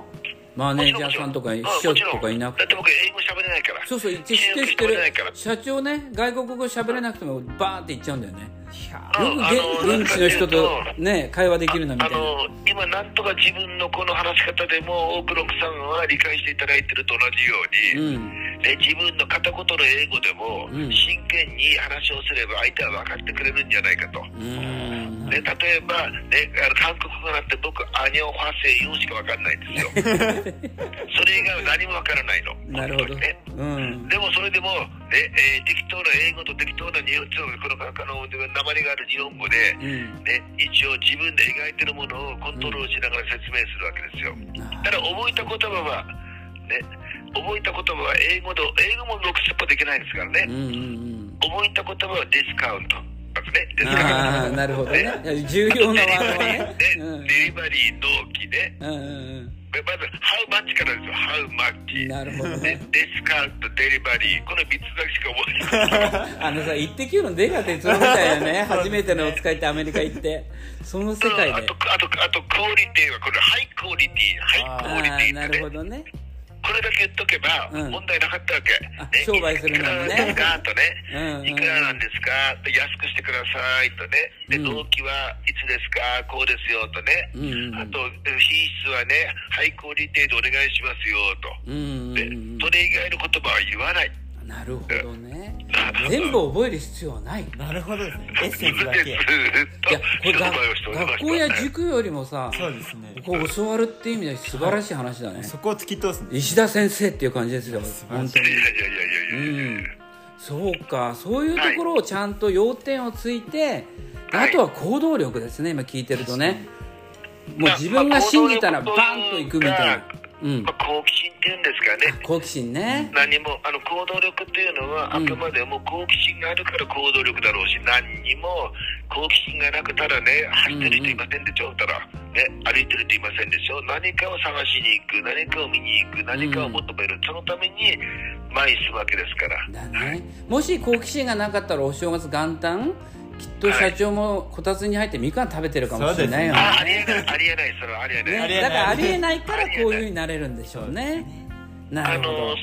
それは逆好奇心じゃないの1月1日はですね、僕あの人との挨拶が苦手だったのちっちゃい時からあ、年始の挨拶みたいな。そう、小さい時から親のしつけがちょっと厳しかったもんで、うんうんうんうん常にお客様がいらっしゃった時にちゃんと手をついてお辞儀しなさいと、うんうんうんうんね言われたの。ね、手をついてお辞儀しなさいと。もうもうね、厳しい家庭っていうかね、礼儀礼儀正正ししい。い。うん。で、お正月っていうのは次から次と、まあ、人とお会いするじゃない。そうですね。それが自分が親が常に叱ってたもんですから叱られたもんだからそれならば逆に社会に出た時に誰とも会わない方がいいなと思ったなるほどの。ですねそれ気が逃付げいたです社よ逃げ会社で休すみですから通販会社も、誰とも会わなければ挨拶しなくていいんですからそうですよね。そういう意味だったわけ、うんもう自分のメリットのにの上に成り立ってるんだね。うん。でも結果良ければ全て良しっていうね。はいないやる逆だと思うのね結果が良ければいい結果が悪ければ逆に面白いんですよ、あ、社長の場合はね。はい、結そう果なんだが良ければっていうのみんな言いますけどうも、んうんで結果が良ければっていうのは結果のを求めてしまうと簡単なことではうんそれは結果がいいと思ううん。んです、でもその次に自分が目指すところはもう少し高い山を目指すんならばヒマラヤを目指すならばそこにあはー気候が変わってしまったり急にうんねい。ろんなトラブルができます結果が必ずしも良しじゃないですか結果は悪かっただから悔しいからその次また行こうじゃないかという悔しさが残るような結果じゃないとダメなのね。だから結果が悪い方が面白いんですよなるほど結そこを果バがいネいにのはしてつま,、うんうんうんつまんないんです結果がいいのはなるほど、はいそうかじゃああのちょっとね次聞きたかったのは、うん今のちょっと引っかかるかもしれないけれどもいろんな商品出してきてね、はい夢グループさんで、うんまあ、コマーシャルいろいろ出てますけど最大のヒット商品って何になるんですか、だって最大のヒット商品は何をもとにして売れた本数なのかそれまとあもそうです話題ね性まああなのかの、まあ、売上的な感じでいきましょうかまあ、売り上げ的なものでは、夢グループの商品では、うんまあ、とりあえずカラオケマイクが80万分ぐらい売ったから、まああの80億以上売ったのかな。マイク1本あればお家のテレビとつなげてこうそうそうカラオケ状態になある僕でも歌えたってやつだね、今ね。だって私も持ってるしみたいな歌ってでるしみたい僕でなも歌ってますけどね、あのカラオねケマイ、クだっで。て社長とね、昔やってたもんね。うん、あれ便利ですよね。すっごい。ああ今もテレビコマーシャルで僕歌ってね、そう歌そうだからってそうそうさ、この歌番で組曲が足んなくなるとこうなんか、かカチッと入れたりしてねうん、うんすごい画期的なんだよ CM でよく見ますもう当時1万円ぐらいで売ってたよね社長ねそれ前いや、あの当時3万6千あ3万6000だっけそう、今から十数年前、3万安く6て千う円、んその次2万8千円、その次1万9800円、うん今1万う円。んなるほどね、はいでなんか変な聞き方だけどこの商品が一番売れたなその理由っていうのかな社長的にはどういうふうに思ってるのかなっていや、それはあくまでもカラオケブームじゃないのかなと思うよ。あただ単に単純にあのね高齢者の方たち、若い人たちは、ねうんカラオケの、ね、お店がいっぱいあるじゃない、んうんうんね、カラオケ館みたいのがね、うんうんうんでも、まあ、高齢者の方たちって、ご年配の方たち、60代、70代、80歳の方たちはなかなか行けないわね、そうないうあねねうん今コロナだし余計だねスナックに歌いに行くわけじゃないし、行けないし。うんで今だから昼喫茶があって昼喫茶でで和気あいあい歌えるけども、うんうんでも人が混んでいると恥ずかしいわねうんですねね、だからそういう意味でご自宅でん自分で歌って勉強したり、まあ、満足できるっていう商品だからある程度お客さんから買ってもらったのかなと思いますねで今もあのマイク売ってるんでしょ社長のとこで今持ってますよカラオケマイクねあれいいよね、絶対いいと思うでね、社長さっきほら結果が悪い方がいいって言ってたけれどもうんじゃあさ今まで自分はこれ自信があったけどいやいや売れなかったっていう残念な商品って何ですかああ例えばこういうのかな待ってマッサージこ,、うんこれがあったんだこれは僕はもうね、うんえー50万台ぐらいこうぐらい売ろうと思った のが車ね車、車でも、うんまあ、高級車の例えばベンツみたいな車だと、うんね、座ってても後ろにマッサージ機がついてるのねブルブルブルブルとかおね、はいはいはいはいあとあったかくなるの、うんうんあヒーターついてねシートが、うんうんで冷たくもなるの、うんでも僕が乗ってる車はそれがないのね、うんブルブルもね、マいやッサー私ジのももね。ないですよはっきり言っ全くもなんないのね、うんでもエアコンは使えるよ、て、うん、私も使いません、エアコンと暖房ははねい、うん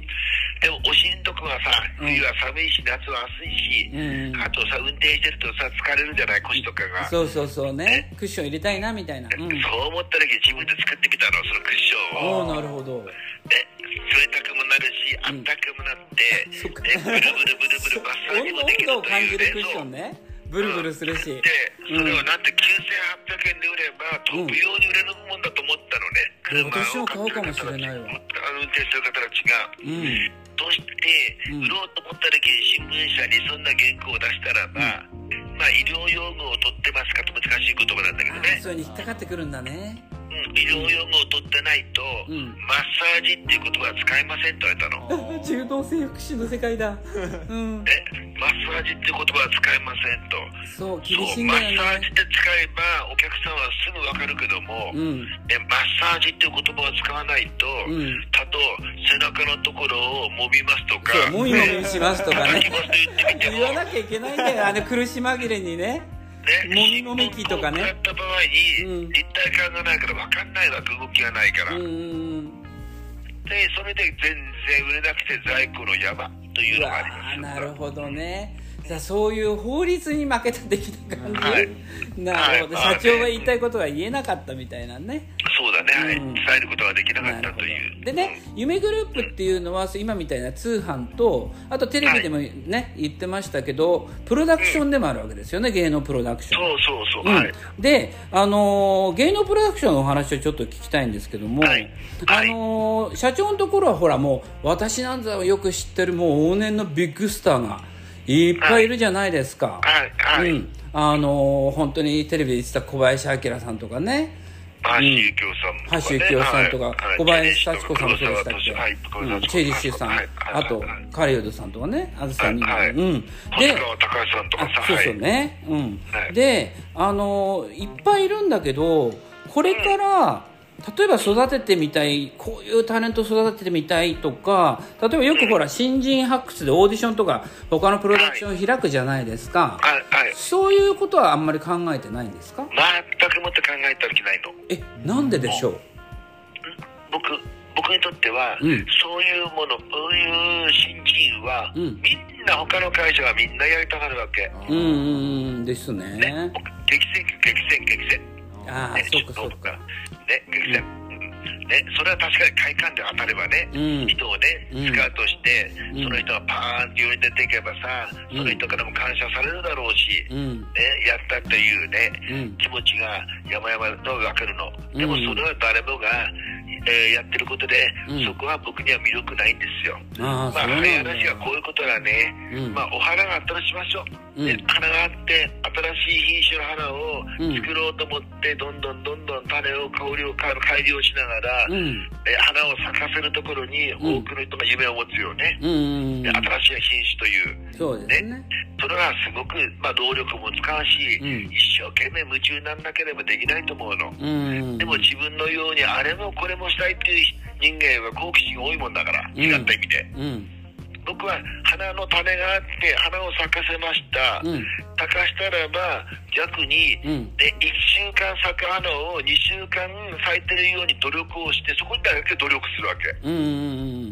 出来上がったものに対する努力だけ、うんなるほどううんんそこに僕はやりがいをもたらしてるわけうです、んでもあのすごいスターたちがこう一緒になってね、あのやる夢夢コンサートっていうのかな、はいはいあれでどれだけのね人たちが喜んでるかっていうのは本当にすごいと思う。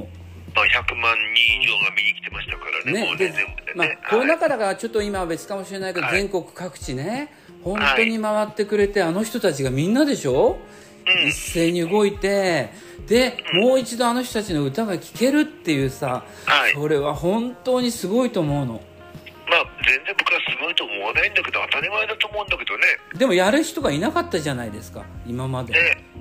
お客様のとこに僕たちはお金をもらう以上は行くのが当たり前だし、お客さうんんこっち来いってわけにいかないからうね、んまあ、当たり前のことは当たり前にしてるけどに過ぎないんじゃないかなと僕は思ってます、それは。うんでもほらあの人たちがまあねあのこうコンサートを開くってもなかなかね大変じゃないですか、はいでそういうことをほらやれるところを作ってくれたっていう意味でも社長の貢献度って大きいと思うんですよね、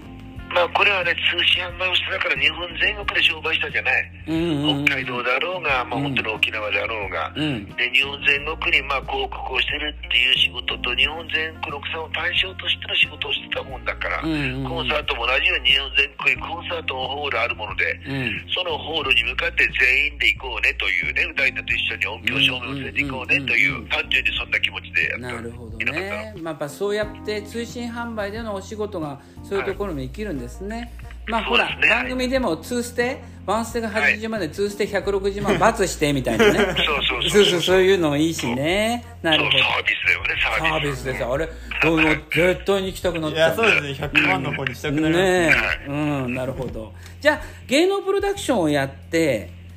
今までで一番嬉しかったこといろいろ嬉しいこといっぱいだと思いますけど芸能これはもう嬉しかったなっていうのはプロダクうんげ何でも商売っていうのは仕事っていうのは嬉しいことっていうのはほとんどないんですようんあのー、つまらないことだけあそうなんつまだらねえなあこれもつまらねえなあとね時間ってことだつまらねえ なみたいないやいやいやほんとほんとほんと仕事ってそんなもんでつまらねえなあめんどくせえなみたいなね時間の無駄だなーとね、うんで面白くないやめようかなーと思うのね、うんそこでやめようかなと思った瞬間に,、うんにに好奇心が湧くわけああそあう忘かれたことがあるぞと、うんうんうんね、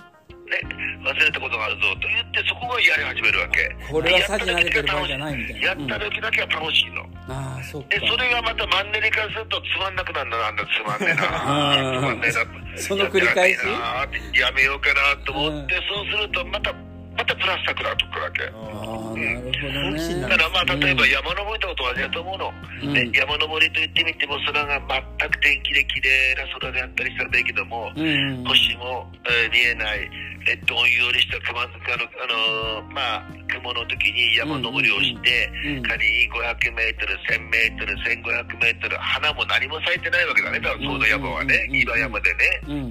その山を登っていってみたら酸欠状態で苦しくなる一方じゃない、それが楽しいとは僕は思わないので、景色が見れるなら楽しいと。ねそうだよねねうんうんだから見えなくて登ったり酸欠状態になってきたそれでやめようかなと思ってやめて戻れば一番いいんだろうけどもうん戻りたくないわけよ、まあじゃなある酸欠状態でもまた登るにはどうすればいいのかなというねほどうんうんう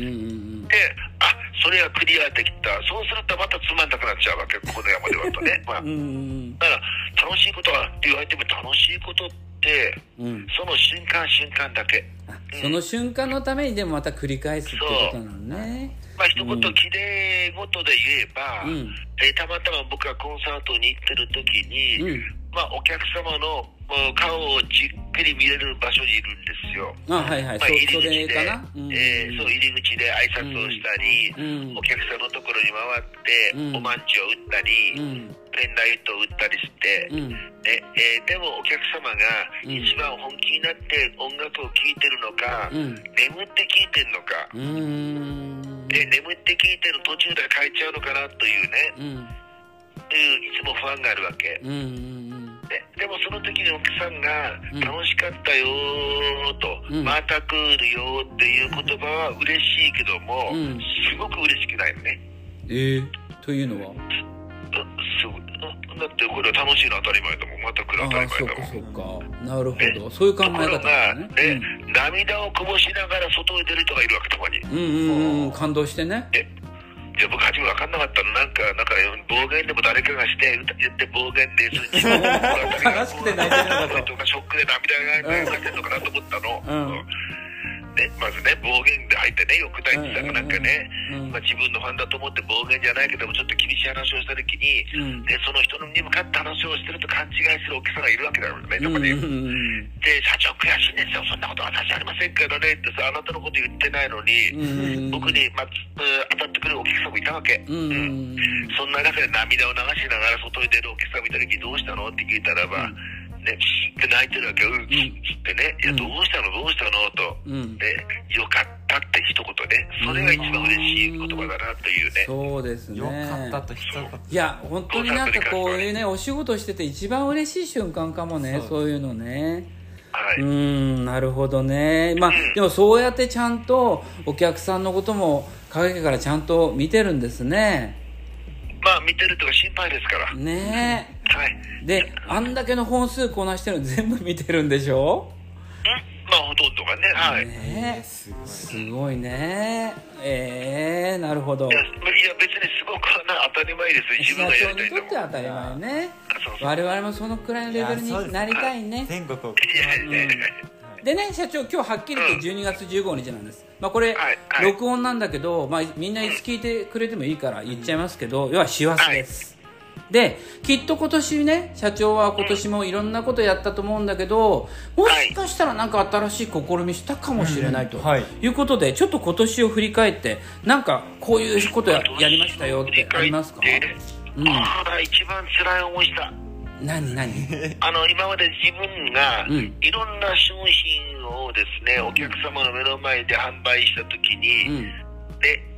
えーギブアップしたことはないんですようんうんうんね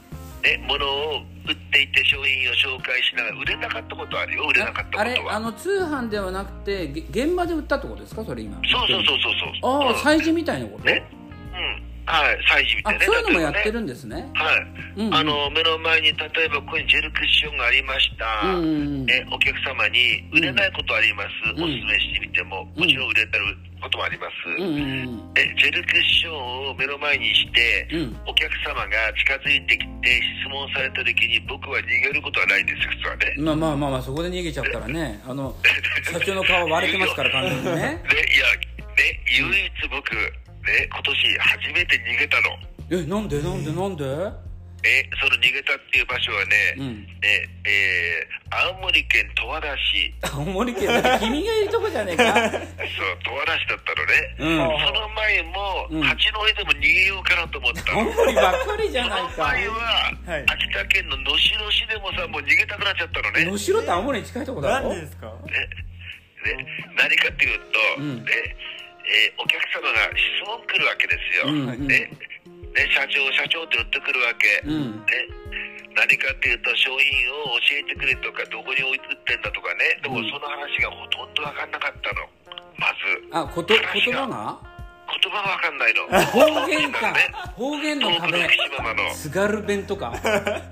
分かんないわけよえでそお客の様福に言う島わけなまりですがいやよねごめん福島なまりが強い社長はその気持ちが分からなかったんだねやっ分ぱかんなねいの辛い思いしたんでしょ社長もごめんそう何言ってるかわからないんだっていうのね正直にねうんうんうん何言ってるかわかんないっていうああそうかねね、自分たちの方言じゃ分かんないから標準語を話そうと思うじゃない。うんで、そんな時に、そのお客さんはうん何を求めてたかっていうと、通訳機だったら通訳機、翻訳機。うんで僕たちがテレビコマーシャルで笑う、ね、そこ世界の117の言語を、うんね、日本語から韓国語、英語にというそれよ翻訳でりき日る本語の方言のやつとかみね。たいなねうんね、おはようって言葉をニングとかね、うん売れるよっていう翻訳をいっぱいコマーシャルしてたわけよ。うんでその商品が欲しかったんでしょうね。そうんうんうんうの、んまあ、その参加者の特、まあ、日本全国欲しいんですけども、うんで、えー何をまず言ってるか全然わかんなく、それで指さされるわけ、この商品だと。うんね、でこの商品ってああ翻訳機ですね とでその月に、ねうん使い方を教えてくれって言ってもそれが分かんないわけ意味がやっぱり、ね、なんか昔の社長を見てるようじゃないですかそれ本当に意味が分かんないわけだうからん初めは、ね、僕も逃げなかったのそこまではねうん多分言って分かんなくても使い方だなと思うから使い方を一方通行に説明するわけよ、うんうんね、こうだと、んそうするとその現物を持ってその本人はお客様はうん話しかけるわけよ本当に英語になおかどうかとかね、うんうんまあ、中国にできるかどうかなさ、ね、中国語という言葉でやりますよと僕言うわけね、うん中国語やりますよって英語にします、お客さんの話が分かんないかうんら、多分それを希望してるんじゃないかなと思って、うんえところが、このお客様にそれをしてみても、まず、ちょっと鉛が強すぎて方言で翻訳できないわ けよ。どれ世も代偉い弁っなってちゃういうのか偉い偉いなかなりハードル高いもんなね、うん偉いになっちゃうわけ、んそうするとお客さんはなんだ不良品かと思うわけよ、 不良品とさ、うん思うわけよ、うんでで言えないわけよ僕だってもさお客さんなんでお客さんだからね方言って言われたらダメですよと。 うんということで僕は途中から逃げてスタッフとバトンタスで社長が逃げたそう社長も逃がすつか翻る訳機を指さしたばっかりで、うんねもうね逃げるの僕ね、うんああちょっとすいません忙しいからうちのさんに交換しますよああなるほでど最ね後の最後、うんもう僕たまにあ言ったのねああの奥さんには、うんごめんまず一番大事な通訳すんの忘れてた通訳機をね、この中に僕も東北人だけど、ああもう、ね、方言っていうのを標準語にする通訳を入れるべきだったのそうだね。まずね、かが外国語じゃなくてね。う作ってからじゃないと、うんせっかくの商品が、うんみんな偉いなっちゃうっていうのが気づいた瞬間だったのん。ね。わかる。私も青森のネイティブなね、喋り方聞くと普通にわかんないですもん。うん、そうだったの。うんなるほどね。そういうところから、まあね、今度開発してください、ぜひ。はい方言を訳すというね。はい。ううんん、わかりました。それでねはい、今日は、あのー、しんちゃんっていう子が一緒にね、若手の、はいうん、はいあの、私よりみ2つくらい年上なのかな、 い が MC やってるんだけど、ぜひ社長に聞きたいっていうことがあるんで、どうぞはいはいうんどうぞはいちょっと本人。はい、聞かせていただきますね、あの私、はい学生なんですけれども、はい社長が思うにですね僕がやっぱり若いうちにこうこれだけはやっておいてほしいなってやっておいた方がいいとというアドバイスとございましたら聞きたいんですけども何かご若ざいういまちすにですか、はい僕あの大学に行けなかったから、はいはいで今思えば、はいまあ、勉強ちょっとしたかったなっていう気持ちもあるんだけども、はいでも今自分が、はいえーまあ年取っちゃったもんでね、はいででも毎年毎年この40数年外国にずーっと日本世界各国行ってるわけですよすごいと素こ晴らしいろが一番残念なのは若い大学生がみんなかなんかツアーで来るんだねはあツアーでねツアーはいでツアーできてヨーロッパにしようが、まあ、あー東南アジアだろうがアはいはメいリカだろうが、アフリカだろうがもうで申一し人込んでで旅行する人たちっていないんですよ、あー確かにそうですねうんうんうんなんか申し込んで終わり一人ですでそうそう旅行に行こうという、ね、人が海外に関してせっかく勉強をして英語の勉強もしてるんだろうし、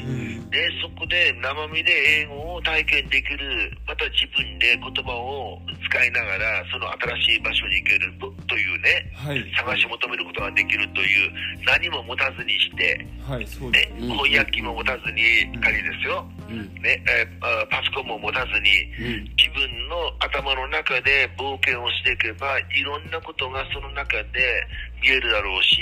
それが自信になるのになというね、まあ、僕は今思うには、時間が自由がある大学生うん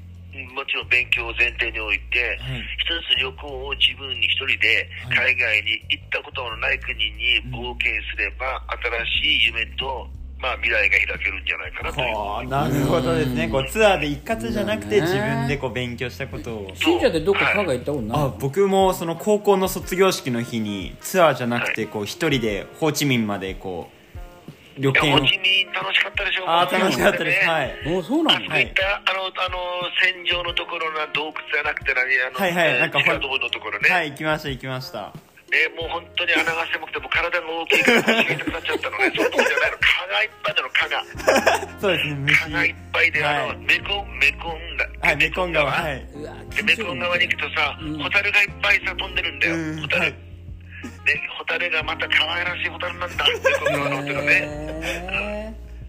うんで要は僕は名前を覚えてるそういうイイメージが残ってるわけ、うんすごいねそうですねーだからイメージ残るっていうのが大事だね君も行ってきそうでてすねはい分かるわけでしょ、はいはいそういうことを社長はやった方がいいよってことだすごいあよあねなるほどこれからもっともっと行かなきゃそうですね行かなホーチミンホーチミン行った時ホテルはどこに泊まったのあホテルあのいやバックパッカーであの僕2週間一人旅でしてたのであそうはいなので本当に安宿に外国人と一緒に2段ベッドで泊まってましたああそうなんだ、はいでもあのホーチミンは飛行場からもう街まで近くて、はいはいあのバイクすごいよいねやーすごいいや僕もバイクの荷台に乗っていきましたあのバイクはね本当にで中国の今のから35年前の自転車もすごかったけど、うんもう今は中い国自転車ほとんどないんだからあであのバイクはすごくてあのバイクのところをレンタカー借りて、はいはい車で、はいね、移動するそれ難しいなと思って ねチャレンジしようと思ったのでも勇気なか ったあなんあかそういう場面一人ぶつけちゃ信用いけできなないいななとと思思っってて、まずね、はいほんとすごいんだもん一つの車が、まあ、裏通りだろうが道行くと、はいその一台の車に対してバイクがね周りをぐるーっと囲んでねはういんうんもうそんな状況がホーチミンの街にはあるからね、車線変更とかもできないですよあんな囲まれてしまったらうんで僕エステに行ったのエステえしはいはね、いはい僕マッサージ好きなんですよマッサージね、はいはい有名ですよねエステが安いのね、うん安いの、はいでそのエステに行って、ね、特に一番安いっていうエステに行っちゃったのあはいはいはいはういんね、エステに行ってマッサージと同時で体から色塗ってもオイルマッサージのようなもんなんだね、はいいや最悪だった 何がっていうかさ最悪普通ならエステに行最ったら悪の爽快な,、ねはい爽快な気持ちでさ帰れるのが、はい蚊がいっぱいで蚊に刺されてかゆくなっちゃってさエステで気持ちがあって帰らないわけねで蚊に刺されてかゆくてそのまんま日本に帰る日だったのね飛行場でエステが終わったら飛行機まで近いから1時間前に切り上げて、飛行機に乗って日本に帰ってくるんだけども、はいもう体はベタベタだし蚊に刺されて真っ赤っかだし飛行機の中でかゆくてかゆくてね最悪じゃないですか最悪だね、うん、エステというね、うんもうそのここの間4年ぶりに行ったの、へ4年ぶりに行ったのね、うん4年ぶりに行って思い出の場所に行ったらばあったんだけどさすがにもう入る勇気はなか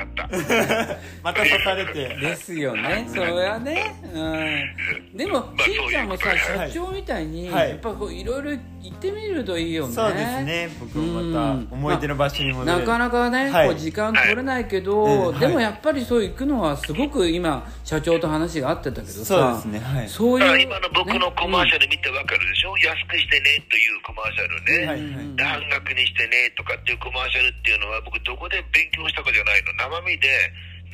えーこれはどこのやり方かって言った時にアフリカの売り方とい東南アジアの売り方とヨーロッパの売り方いろんな売り方があるわけよ、はい同じ安くしての表現ねデスカートだって見ても、はいうんえ1つ買うと1万だよ2つ買うと1万9800円はこれ日本のやり方なのね、うんうんでも違う国によっては2つ買うと2万円だよっていうのね、はいはい1つ買うと6000円だよっていう売り方するのね安いだろうっていなう、うるん、ほどはい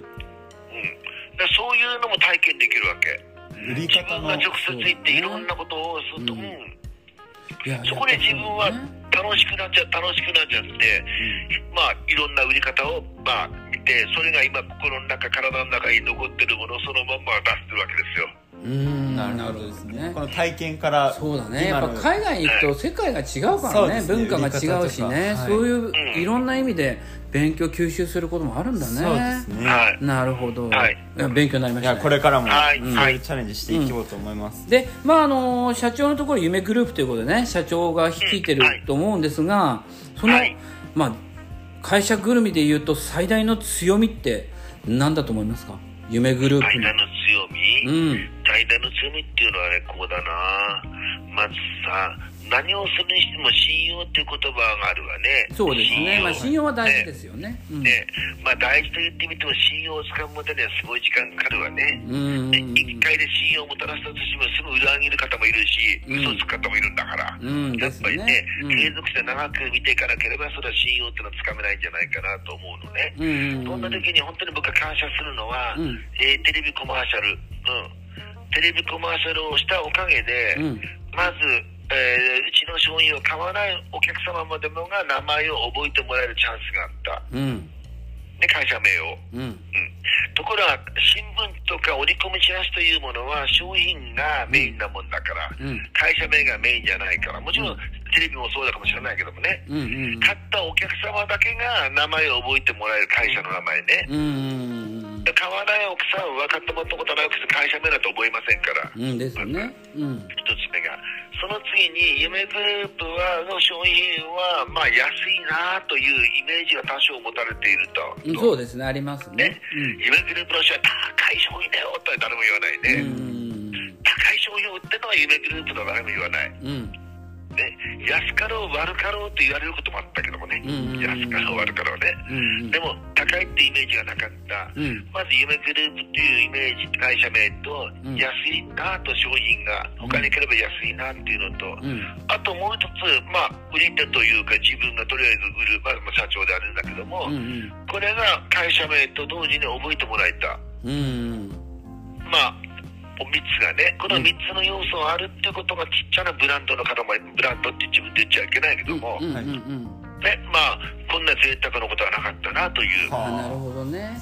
うんまあだ今っのて会社名を覚えてもらうのも大変だし、自分のうんね顔を覚えてもらうのも大変名前を覚えてもらうのも大変じゃない、商品を、ね、買う買わないは別問題として、うんうその商品も覚えてもらうのも大変というその3つの要素のものがある程う度んうん徐々にクリアされてきてることは今夢グループの一番の強みじゃないのかなといるほうどね、まあ今こう世間ではさやっぱはりビジネスで大事なのはブランディング力って言うけれども、はいはいまあ、社長はこう自然とそういうのをやってたっていう感じだねうん、まあね自然と出してきちゃったんだねありがたいなと思いますそうですね本当に豊富な経験から、そうだね、はい蚊に刺されたんだよいっぱいそうですよねねねで、エステに行ってさ、そうでエステに行って気持ちいい思いしようと思ったら解散されてさ、体ってとこついてなんだよそさ、こにはそういでう解苦労雇とがあかるんだよそれがもう人民の思いと、でもそのさ、でエステに行く前のね、日本でさ、美味しかったんだ。なあそっかそっか美味しかったら安くて美味しかったの。で、なるほど美味しいだけでダメだ、安くなな安くないいと。とねそうですねそう安ねくて美味しいから、うん嬉しいの、僕は。まあ夢グループの商品とコンセプト似てるじゃないですかいや、そう、お客さんに言っていただけるようになりたいなっていうのが僕の夢でございます。はい。うんまあ、今ねそういう希望ねありましたけど、まあ、師走で、まあ、来年になってね1月1日にまたね、いろいろ恒例のことをやるんだと思いますが、はいうん来年まあ密かに教えてもらえれば先にねあ先そ取うでりすでね何か来年今までやったことのないこんなことやるんだぜっていうのをちょっと教えてもらえれば内あ緒で来内年緒はでですね、まずうんそこは、今、青森だよね。はいまあしんちゃんはね私は東京ですけどね、うんまあでも僕はもうもう青森大好きだって北は北海道から始まるけど本州は青森からなんだから、はいね、まず本州の青森県の中で、はいうちが扱ってる商品を置いてもらいたいという店を、はい少なくとも50店は50え県内青森県だけで50件そう50少店な舗くとも50件は、うんね、置いてもらえる店をうん探したいなっていうのが僕の来年の夢でございます。いやーですすねごもーいちろん青森県も50県で岩手県も50県はあ山形県も50県で、うんうん各県ごとに50県を最低でも置く店をうん決めたいなっていうのが僕の夢でございますじゃあ今は通販っていう方法を取ってるけどもうなんかこうちょっとした店舗みたいな感じでうん、うん、夢グループの商品ここに行けば買えますよっていうところを作っちゃうってこと僕と店舗というよりもよくさ日本全国どこに行ってみても、うんえあの、えー総理大臣のポスターが貼ってあったり、地元の、あ国会議員とか市会議員とか県会議員貼ってあるじゃない、ポスターが。うんうんね、ポスターが貼られてない県はないわね、うんうんえあの歌い手さんのポスターが日本全国で見るってことはまずないと思うの、うんでレコードショップに行くと歌詞のポスターが貼ってるとこはあるけども、それ以外にベタベタ貼ってることはないと思うのね、うんないと思うのうん僕は政治家と同じように夢グループのポスタうーが、んででえー僕がいて星田さんがいて、うんで社長をもっと安くしてって言って僕はこれが精一杯の価格ですっていうポスターが、うん日本全国のお店に貼られてることが僕の夢なのあなるほどですねそうなんだ、えーでも社長がさ、はいこうしたいとは言うけど、はいはい言っちゃうってことはさある程度もう目処がついてるんじゃないかともうそうですね計画があっての実は、はいもう決まってるか水面下みたいな気もしますがいやいやあの決まってないです僕あの狼少年って言われましたので狼少年ねもう信じてもらえないみたいな、はまいず自分が先で口で伝えたことを、うんでそのまま実現できなかった、まあ、若き日の日、ねうん小学校中学時代、でも高校ぐらいから変わってきたの自分で言ったことはちょっと努力しようかなと思ったのうね、んうんうん自分で言った以上は、うんうんそうすれば成功の近道が近づくわけ、うんうんはい、だから全く今は全くゼロですあの、えー置いてもらってるところこれから始まりますかならるほどじゃあ有言実行ですでねあなたがいるねはい青森県は君がはいポスターを貼るんだよ、そうですね社長もね、はい任せてください、ね、我々私は東京で頑張るし、はいい、ろいろスタッフ使ってね社長のお手伝いしますよ、みたいなね、ははい、よろしくじゃあお願いうしんま今す。日は本当にはいありがとうございます、はい、はいまたお願いします。うん、またねぜひ出てくださいね、は、はいおい元気で、はい、ありがとうございました、じゃあどうもはい失礼いたしまはいすということ で面白かったいねやーすごいですね、うんもう社長のパワーがもうパワーがね出てましたねいやでもあの来年の抱負も楽しみだよね、はいいや青森に来るんですかねねえ、はい君がいる青森、まあ、今は我々オンラインでやってそうるけでどすねさ、はいいやあの津軽弁の厳 しさ私も分かるような気がしますとかいやーね確かに確かにそうですね、はいまあそういうわけで今日は多分ね、はい総合的に考えるとボリューミーいやボリューミーなですよ尺になってると思いますが、はいうん、でもこういう回もいいねそうですね、うん、これだでけこういうゲストがさ、はいまあ、いろいろ出てくれればこの番組も楽しいね、そうですね、うん充実していきますねでも君はなんか知らない間に社長と同じとこ行ったりとかねいやそうですねやっぱいけてるやつだいねやーありがたいですけどねそうだね僕も次は、ま、行った時にはマッサージをちょっと受けて、そうですね蚊に刺されて帰ってこようかなと思います、そうそれでさ、はいあのーまあ、番組もうすぐエンディングなんだけど、はいあのーついにインスタなんか見たら写真上がってったじゃんそうなんですよ投稿が、まあうんインスタグラム担当がですね、うんやはりね文章を載せてくれてるみたいつでいにね、はい写真と、はいあの写真がね、はい冬なの にねあの紅葉がとかね、あいやいやいや素晴らしいですねさすが にもう感心しちゃいますよ相変わらず、はいうん、次どんなのが乗るんだかそうですね次はまあ半袖のうもんのが来るかもしれないです、なるほど、はいで、あのーそこのはいインスタはどうやると見れるんでしょうか、そうですね、インスタグラムですね、うんオカピーしんちゃんでこう検索していただけると、うんヒットするんじゃないかなと思いますのなでそれは何漢字みたいなこう日本語でいいわけですあかアカウントでもいいであの名前検索でおそらく書く当たると思うのでなるほど、はい、ぜひ検索してね検索してみてくださいその恐ろしいはい冬なのに秋写 真とか、うんそういうのが見れるわけですよね、はいそういうことでコメントもついてるわけですね、はいインスタグラム担当さんが書いた はいうんぜひ読んでみてそくれださいね、しんちゃんもなんか投稿すればそうですねね、こう何か文章書いてね、はい考えたことあうんったら、そうですね、はいなんか君が書くとすごく高尚な文章ができそうだけれどもうんどうしよう憲法みたいな文章うん文章ねバーってうわ並ん難でしいよね問題出されちゃったりしてこの問題を解けなんて インスタでそんな問題出したやついねえよみたいなねそんな感じで、はい楽しいく文章になってますのでそうですはいね、ご覧くださいということで、えはい今日も長丁場やってまいりましたけれどもね,、はいねまあ、次回今日第3回かそうですねん、第4回も皆さんね、はい楽しみにしててくださおい楽としみにいうことで、はいではそういうことでエンディングの「さよなら」を言いましょう、はいではでは皆様あれ、またねって決まってないんだなここなそうですねなんていうブレ方、うん、じゃあバイバイでいきましょう、はいじゃあねじゃあねバイバイイ